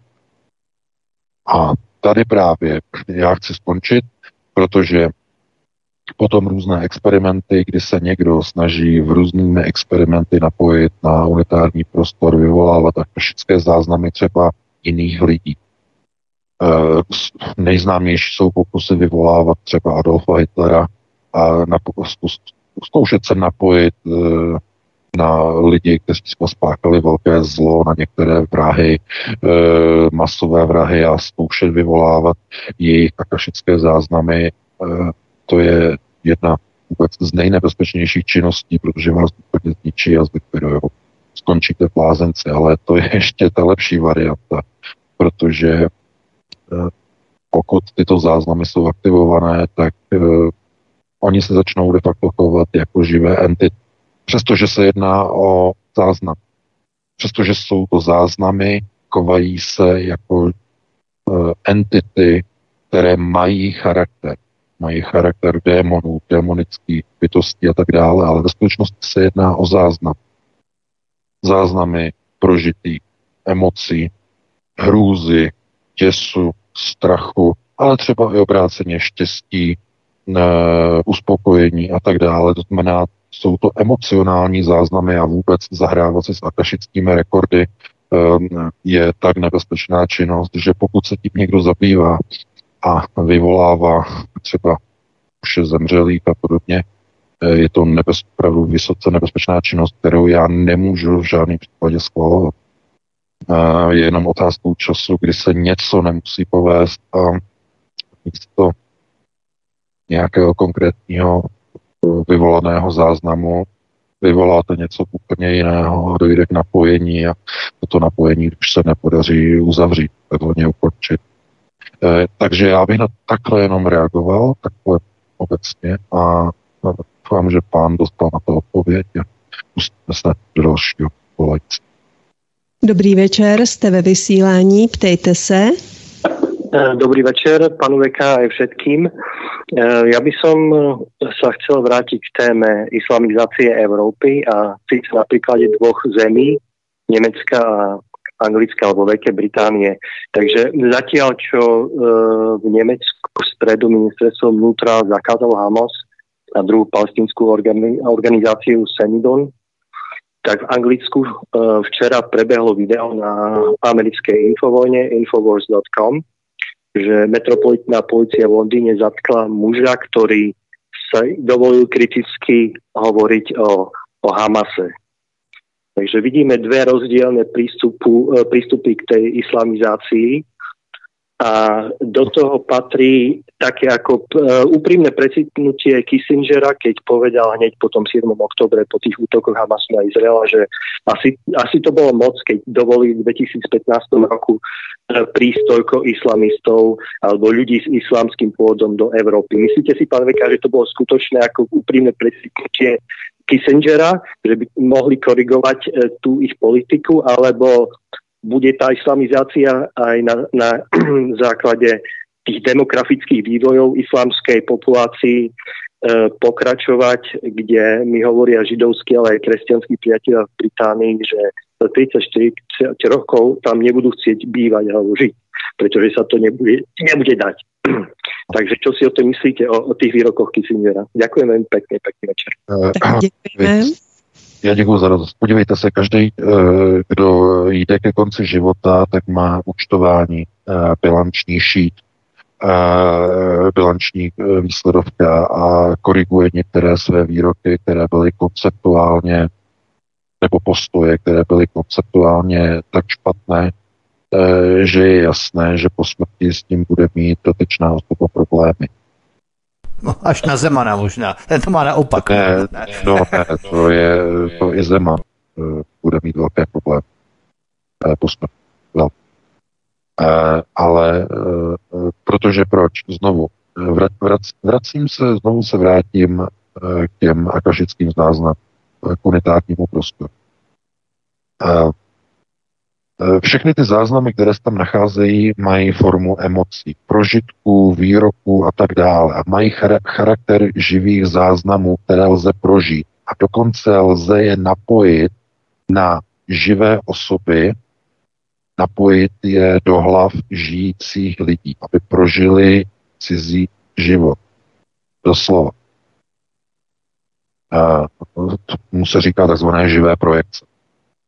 A živé projekce e, většinou lidé nezvládnou, končí v ústavech rozmyslné, protože se změní jejich charakter. Změní se jim hlas. Začnou mluvit jako úplně cizí člověk. E, začnou myslet jako cizí člověk. Možná jste občas viděli některé hrůzostrašné e, takové ty horory, e, kdy je nějaká osoba, která je jako e, údajně posednutá a e, najednou ona změní svůj hlas a začne mluvit, je to třeba žena a najednou začne mluvit mužským hlasem, e, jakoby trochu jako démonickým, a, ale mluví jako chlap, myslí jako chlap, e, chová se jako chlap. A e, ve filmech se to zdůrazňuje nebo vysvětluje jako, že ta osoba byla po, posedla nějakým ďáblem, nějakým démonem, který posedl a ona začala mluvit mužským hlasem a tak podobně to není přesné. A tyhle režiséři, kteří tohle točí, možná nemají úplně až do důsledku tyhle informace, co to znamená, ale to není démon. Taková osoba, která tohle to zažije, je napojená na cizí akašický záznam. Je napojená na emoční prožitky a na kompletní akašický záznam nějakého chlapa, který e, má záznam v, akašických, eh, v akašickém prostoru, tedy v unitáru a je napojená skrze svůj mozek na kompletní celý jeho záznam a prožívá takzvanou živou projekci cizí osoby. Pro ostatní lidi, když, když tu osobu pozorují, tak eh, ta osoba je posedla, zešílela nebo chová se jinak, má úplně jiný hlas a tak dále a tak dále. Ve skutečnosti ona je připojená na jiný rekord, na přes akašický záznam na záznam úplně jiné osoby. A protože ty záznamy jsou živé, jsou, dokážou, in, dokážou provádět interakce. Nejsou to pasivní záznamy, jako je třeba e, zápis z počítače nebo ze stroje, ale je to živý záznam, emoční živý záznam. Já vím, že se to dá jenom těžko popsat, jak takový záznam vypadá, ale de facto si můžete představit, jako kdyby někam do nějakého archivu se uložila kopie živého člověka za celý život, který prožil. Celých jeho 70 let by se uložilo v podobě jeho kopie, živé kopie, kde je ale obsažený celý jeho život. Zhruba takhle by se to dalo přiblížit, jak ty kopie vypadají. S tím, že když se na tu kopii připojíte, tak dokážete prožít úplně celý její život, převzít její zkušenosti, její vědomí, eh, její prožitky, emoce a tak dále. A co je strašně důležité, je, že eh, při těchto těch vlastně procesech eh, se vlastně ukazuje a odhaluje, že ty životy, které prožíváme, tak do značné míry uh, jsou to projektované a projekčně způsobované způsoby nebo systémy prožívání nějaké reality v jednotlivých iteracích. A to je potom opravdu velice uh, problematické se s tím nějak zžít nebo nějak uh, to reflektovat. A každopádně všechny experimenty, které potom někdo provádí, a které potom vedou k zešílení a podobně, tak je právě důsledek toho, že někdo se snaží o napojení na informace uh, v tom takzvaném monetárním prostoru, který někdo nazývá astrální prostor, někdo akašické záznamy a tak dále a tak dále. Opravdu nejpřesnější je unitární prostor, kde je to prostor, který prostupuje všemi iteracemi. Můžeme si představit jako něco, co obklopuje náš svět za hranicí naší existence, úplně ve všech částech pro všechny lidi a do tohoto prostoru se ukládá vše, všechno a všechny naše prožitky, všechny naše emoce, všechny naše slovo, všechny naše výroky, eh, všechno to, co jsme prožili emocionálně, všechno se ukládá do těchto záznamů a všechno je kolektivně přístupné pro celé kolektivní nevědomí celého lidstva, které sdílí tyto informace. A to už teď opravdu to je na dlouhé povídání někde úplně jinak, někde jinde. Stejně zabíhám do vedlejších témat až moc, eh, takže takhle bych to ukončil a pustím do dalšího volajícího, pokud možná najde. Hezký večer, můžete se ptát, jste ve vysílání. Dobrý večer, pane VK, všech ve studiu. Eh, ta otázka je spíš trošičku, protože ne, jak si, eh, ne, nepodáváte veškeré informace není to, pane VK, dobrý. Eh, prosím vás, pane VK, ve chvíli, kdy mluvíte o ruském židovském kongresu, Eh, aby to, zatím jsem nenašel ani v jedné z těch knih o tom, abyste podal vlastně informace o tom, eh, co, kdo vlastně v tom Rusku vládne, když říkáte, že tam jsou obrovský problémy. Proč se v těch knihách, které vy píšete, eh, zmiňujete o sionismu, o chasidech a tak dále, ale nemluvíte vlastně o tom, co ruský židovský kongres v, v Rusku vlastní a nepopisujete těm lidem do těch knih, eh, jak to vlastně v tom Rusku chodí. Je to, dáváte to tam strašně málo a přitom na druhou stranu v těch uh, svých pořadech kritizujete Vladimíra uh, Putina, ale ty informace dáváte v malém množství. Proč to tak děláte a rozšeřte informace těch lidí o ruském židovském kongresu a o tom, co vlastně v, tyto lidé v tom Rusku vlastní. Děkuji a budu poslouchat. Děkujeme. No, já děkuju. No tak proč to v těch knihách není? No, protože ty knihy nejsou o Rusku, nejsou o ruském e, samoděržaví. Mm, to možná někdy se píšu. E, ty knihy jsou mm, konceptuálně tedy průřezové. To je třeba zdůraznit. Průřezové nejsou věnovány jedné tématice, konkrétně nějakého jednoho prostoru, jako je třeba Rusko Eh, co vlastní ruští židé. Eh, to by bylo spíš, eh, to byla kniha na způsob nějakého velmi dlouhého, velmi, velmi tlustého seznamu, co vlastní. No, já to řeknu opatrně, hm, když by někdo dneska řekl, že no, ruští židé kontrolují celé Rusko, vlastní celé Rusko, včetně centrální banky, jestli má někde nějaké vlastnictví, tak to v Rusku rozhodně není. E, myslím si, že takový výrok by byl více než na místě. To znamená, že co všechno oni vlastní, no úplně všechno v tom Rusku vlastní. Úplně všechno.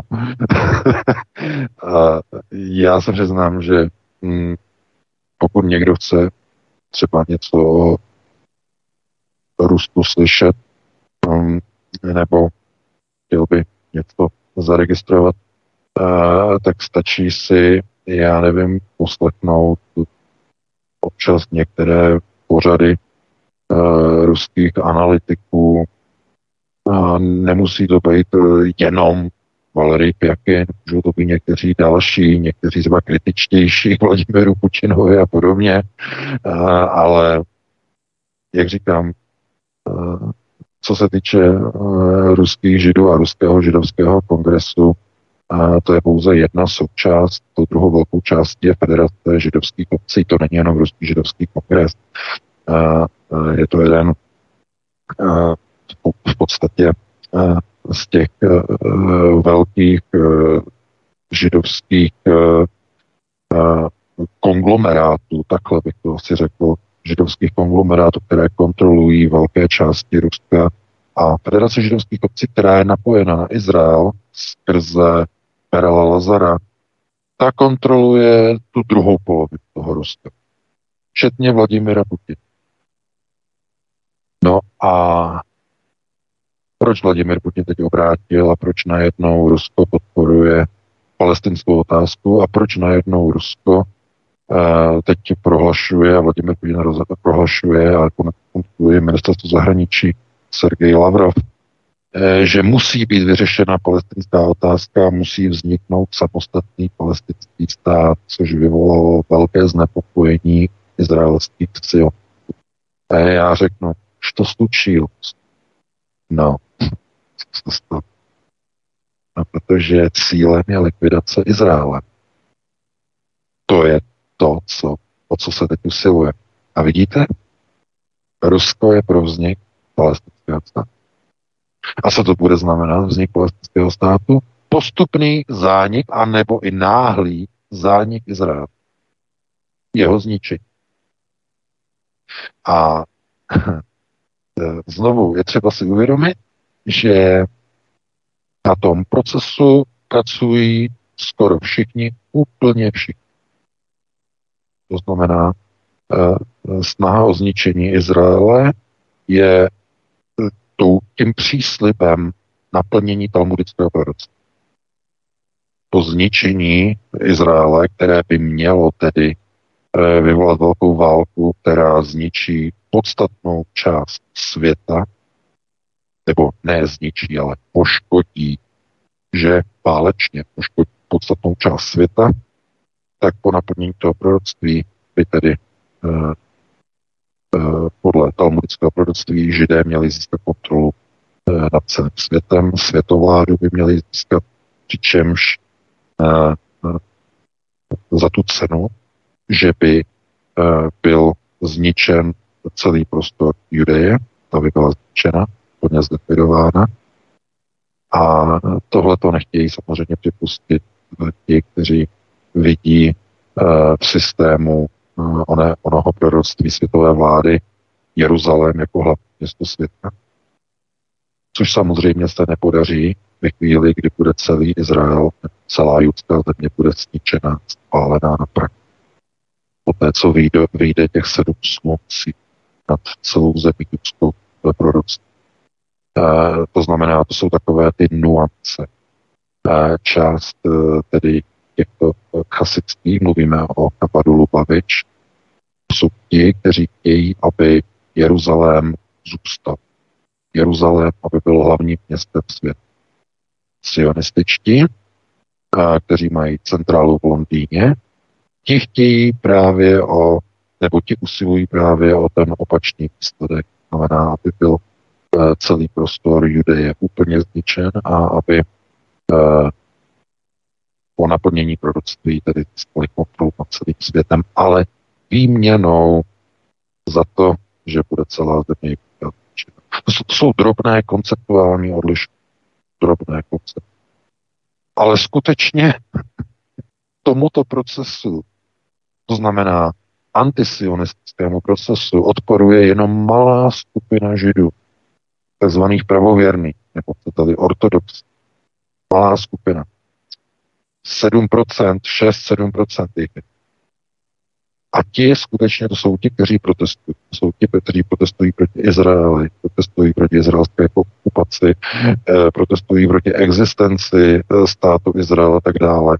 Ale tvoří opravdu, já bych, já nechci říkat zanedbatelnou, jako tak 7% není málo, ale skutečně menšinu tom celém systému židovského souručenství, které opravdu trtivě je ovládáno uh, jednak uh, chabaristickými procesy, což jsou značně tedy okultní procesy a procesy sektářské a samozřejmě sionistickým světovým řízením nebo takzvanými světovými sionisty, kteří mají centrální řízení z Londýna že takto bych na to odpověděl. Pánové, no, pustíme se do dalšího volajícího. Máme. Hezký večer, jste ve vysílání, můžete se ptát. Ano, dobrý večer.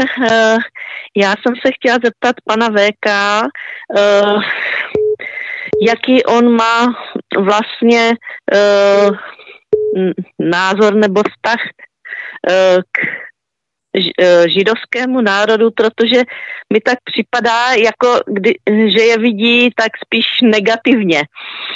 Jestli se mi to jenom zdá, protože podle Bible jsou židé vyvolený národ, který za to, že vlastně že uctívá jednoho boha, tak když budou Bohu věrni, tak za to měli slíbeno všechno možné požehnání, ale protože Boha zradili, tak uh, přišli o svoji zemi. A um, tak by mě zajímalo kolem toho, uh, proč vlastně uh, by měla být teď, byl mě, by měl být Izrael nelegální stát, to nevím. Uh, děkuji. Také děkujeme za otázky. No, já děkuji za dotaz. No, eh, já děkuji, já děkuji eh, tohleto, eh, že negativně vůči, vůči Židům, to já myslím, že asi jako nepochopení, protože ten problém, který tady vlastně řešíme, tak je problém samozřejmě světového sionit, sionistický proces je tenhle.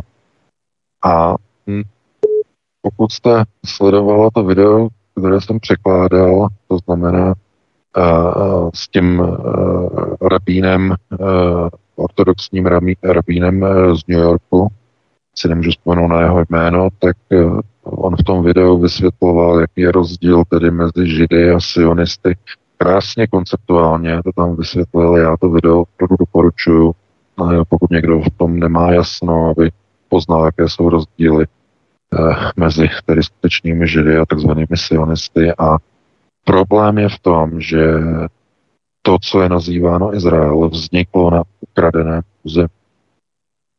V roce 1948 na e, několika lodí e, vypravených z Evropy zafinancováno domem Rothschild, tedy Rothschildovou bankou, e, připluli břehům Palestíny židovští osadníci a prosili palestinskou zprávu o to, aby e, je uvítali po té, co vlastně eh, přicházeli s válkou eh, zničené Evropy po druhé světové válce a aby je přijali jako uprchlíky z Evropy a palestinci je přijali.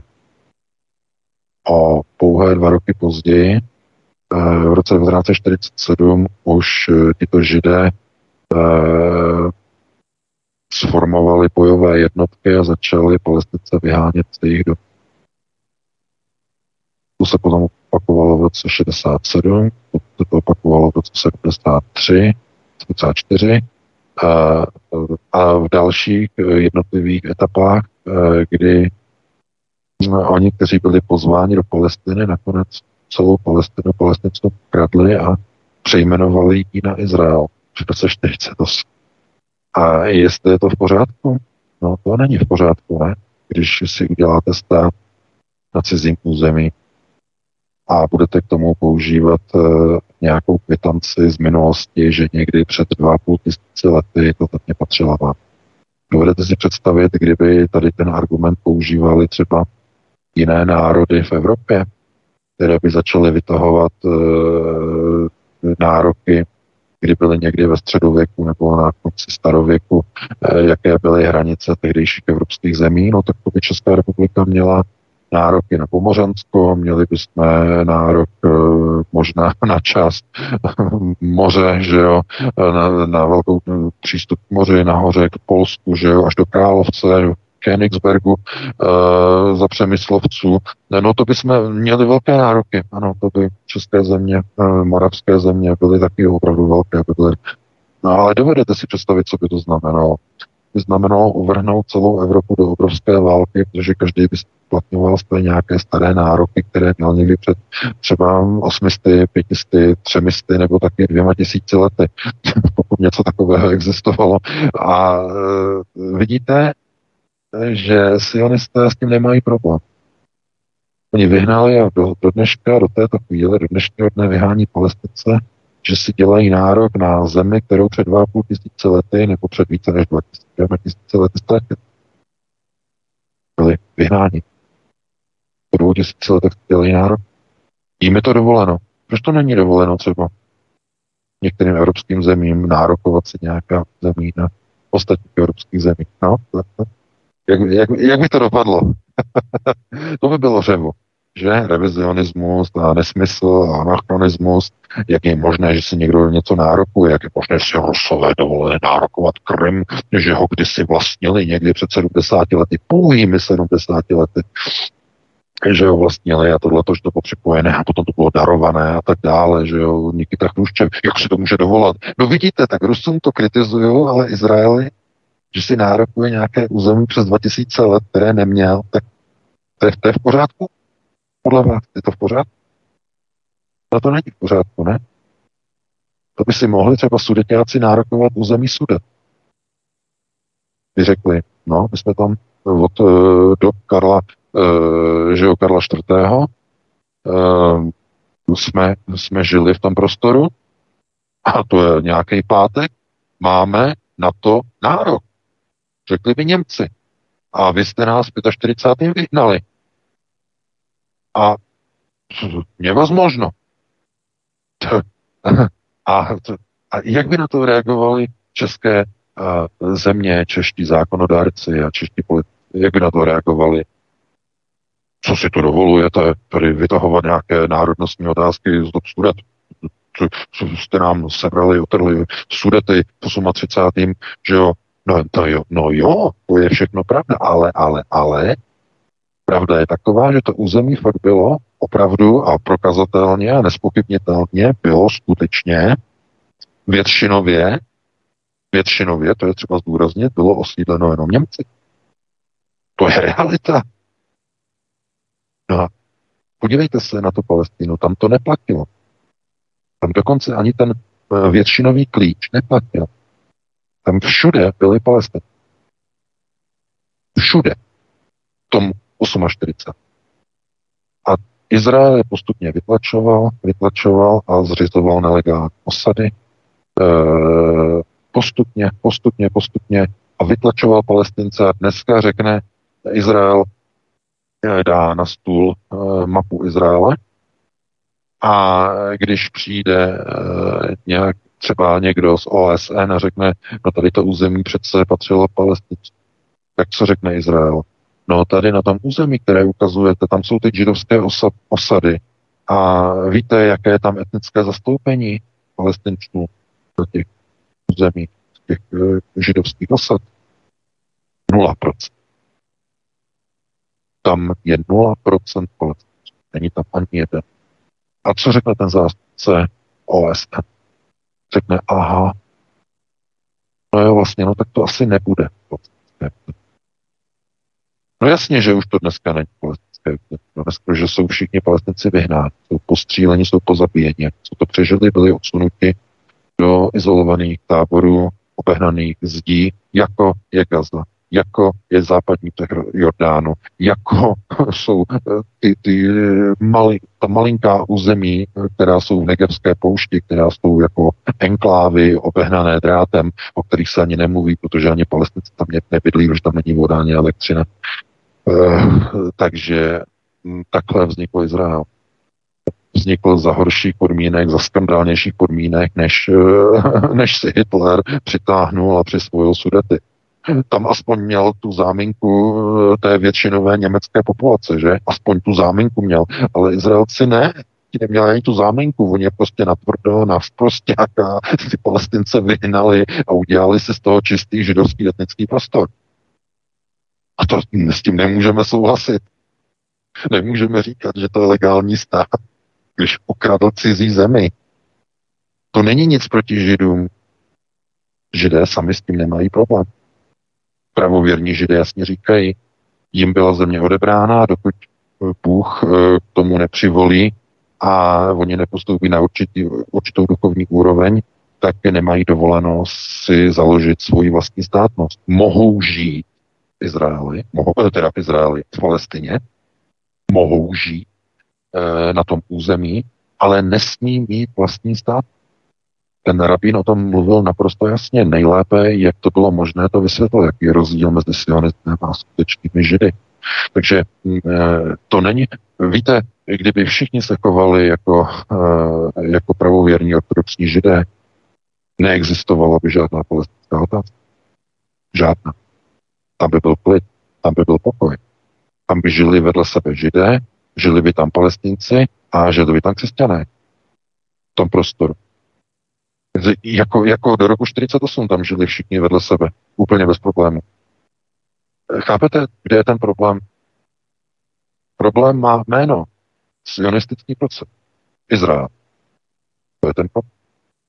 A globalčiky, to je to nej, největší chucpe, eh, se nesnaží ten Izrael zničit kvůli tomu, aby eh, došlo k navrácení toho území Palestiny. Ne, vůbec ne. Oni se snaží to území zničit, aby vyvolali obrovskou válku na Blízkém východě a aby došlo k nastartování obrovské arabské migrace a došlo k přeformátování celé Evropy. Migrační vlnou. To je to, proč oni to dělají. Takže takhle třeba se na to dívat. Ten problém není uh, v nějakém národě židů, proti ním nikdo nic nemá, protože kdyby se chovali takovým způsobem jako ortodoxní, tak nikdy žádný problém nebude. Problém je v sionistickém procesu. Sionistický proces na vznik nelegálního státního útvaru, který eh, v onom klasickém talmudickém systému bydlí má tedy naplnit proroctví o zničení Izraele. Tak, Beka, máme minutu do konce, tak vezmu ještě jednoho posluchače. do konce, takže pustíme si ještě eh, jednoho, jednoho volajícího, který tam určitě vysí takže já odpovíme uh, na jeho otázku nebo na její. Poslední telefonát přichází z Francie. Dobrý večer, ptejte se. Dobrý večer, tady Kamil, zdravím všechny, budu rychle, jako vždycky. Eh, pane Mika, slyšel jsem, že Wagnerovci se přesunuli a podporují Hezbolu, nebo Hezbollah, jak se to říká vlastně česky. Tak bych mi chtěl vědět, co o tom víte. Taková druhá podotázečka v minulém pořadu jste řekl, nebo nesliboval jste nic, ale že by bylo možné objednat si možná na Vánoce váš, vašich všech šest knih. To jsou ty dvě otázky, Wagnerovci a vaše knihy. Děkuji, budu poslouchat a přeju večer. Také děkujeme. Naslyšenou a další posluchači už nám nevolejte, protože na další otázky už není prostor a čas. No, no, děkuji eh, za dotaz. No, o Wagnerovcích v Hezbollahu jsem neslyšel, to je nová informace. Pokud někdo jsou nějaké články, tak eh, mi pošlete určitě do redakce. Já se na to podívám. No a co se týče těch eh, toho balíku eh, eh, všech knih, tak ano, to je, já jsem si to kontroloval, tak Adam tam udělal balík se slevou těch pěti knih, těch prvních pěti knih, plus k tomu teda bude ta nová šestá kniha, takže předpokládám, že to bude tak, že vlastně asi to jako koupíte asi 5 plus 1, jo, si to můžete koupit. Uh, myslím si, že v tom balíku ještě ta nová kniha nebude zahrnutá, protože to, že uh, tam se to určitě se to nastavuje nějak jinak, já to nemám pod kontrolou. Já se ještě obávám, že tam je problém ze zahraničí. Jsme to ještě řešili VK, že zahraničí to nefunguje, tak eh, pan eh, z Francie bude muset eh, přes VPN asi v České republice nebo někde. Ale tam byla informace, že prý se to mělo nějak změnit, že tam měl přijít nějaký no, server. Adam bude přecházet na nový e-shop, ale to až v příštím roce. Myslím, že zmiňoval, že ještě to není, jo. Možná už je, já nevím, to zase nemám informace já. Jo, takže pokud no, to nejde ze zahraničí, tam, tak... pokud, je to, pokud je to ze zahraničí, tak se to musí objednávat telefonicky a nebo přes e-mail. Jo, jinak, jinak to nejde tam nejde to přímo přihodit do toho košíku. E, takže ano, ano, může tam eh, ten balíček, eh, zvýhodněný balíček těch pěti knih plus ta nová, si to můžete k tomu dát dohromady a budete mít hodnotný dárek pro někoho, koho máte rádi, kterému chcete otevřít oči, anebo chcete, aby mu spadly hodiny ze zdi a možná i několikrát po sobě, tak dobrý typ na vánoční dárek, určitě hodnotné knihy, hned šest, že jo, si to určitě někdo vychutná. Takže ano, můžete samozřejmě. Uh, ten balíček tam je, k němu se dostanete tak, že se vlastně tam kliknete na jednu z těch pěti knih a tam máte vlastně v popisu, máte odkaz na celý ten balík pěti, pěti takže tam můžete najít uh, na webu na knihy ABV. No, takže to bylo všechno. Já se teda loučím tebou Víku, Helence, děkuji za pěkné písničky. No a příští týden zase pustíme do dalšího tématu, pustíme se do dalších novinek, do dalších informací. Opět od 19.30 se uslyšíme, si odnesete nové informace. Takže pro tuto chvíli já vám přeji krásnou dobrou noc, užijte si víkend, užijte si příští týden, no a předávám ti slovo. Já se s tebou taky rozloučím VK, měj se moc hezky, i s tebou Helenko, i s vámi milí posluchači. Děkujeme vám za podporu, za telefonáty, za sdílení, to budeme velmi rádi na sociální média, případně rozposílávání pořadu e-maily, samozřejmě odkazy na ně. No a já už se také rozloučím, nebudu zdržovat, protože už čeká studio Praha Michal s kalendáriem, takže eh, od mikrofonu vás zdraví vítek, nic se všichni krásně. No a eh, příští pátek jsme tu jako na koni, opět po 19.30, jak už VK zmínil, no a my pro vás vysíláme samozřejmě 24 hodin denně, takže svobodný vysílač stále s vámi. Vyberte si z široké škály, pestré škály našich pořadů v programu na svobodný pomočka vysílač.cz. Hezký večer. Já se také loučím, děkuji VK i Vítkovi za další zajímavé a odvážné vysílání. Ze studia Helen přeji všem hezký večer se svobodným vysílačem. Jak jste slyšeli, už od Vítka je na co se těšit. Připraveno je zajímavé, pohodové, populární, celotýdenní hudebně společenské kalendárium a mnoho dalšího. Tak hezký večer, dobrou noc a naslyšenou. Prosíme, pomožte nám s propagací kanálu Studia Tapin Rádio Svobodného vysílače CS. Pokud se vám tento nebo jiné pořady na tomto kanále líbí, klikněte na vaší obrazovce na tlačítko s nápisem Sdílet a vyberte sociální síť, na kterou pořád sdílíte. Jde o pouhých pár desítek sekund vašeho času. Děkujeme.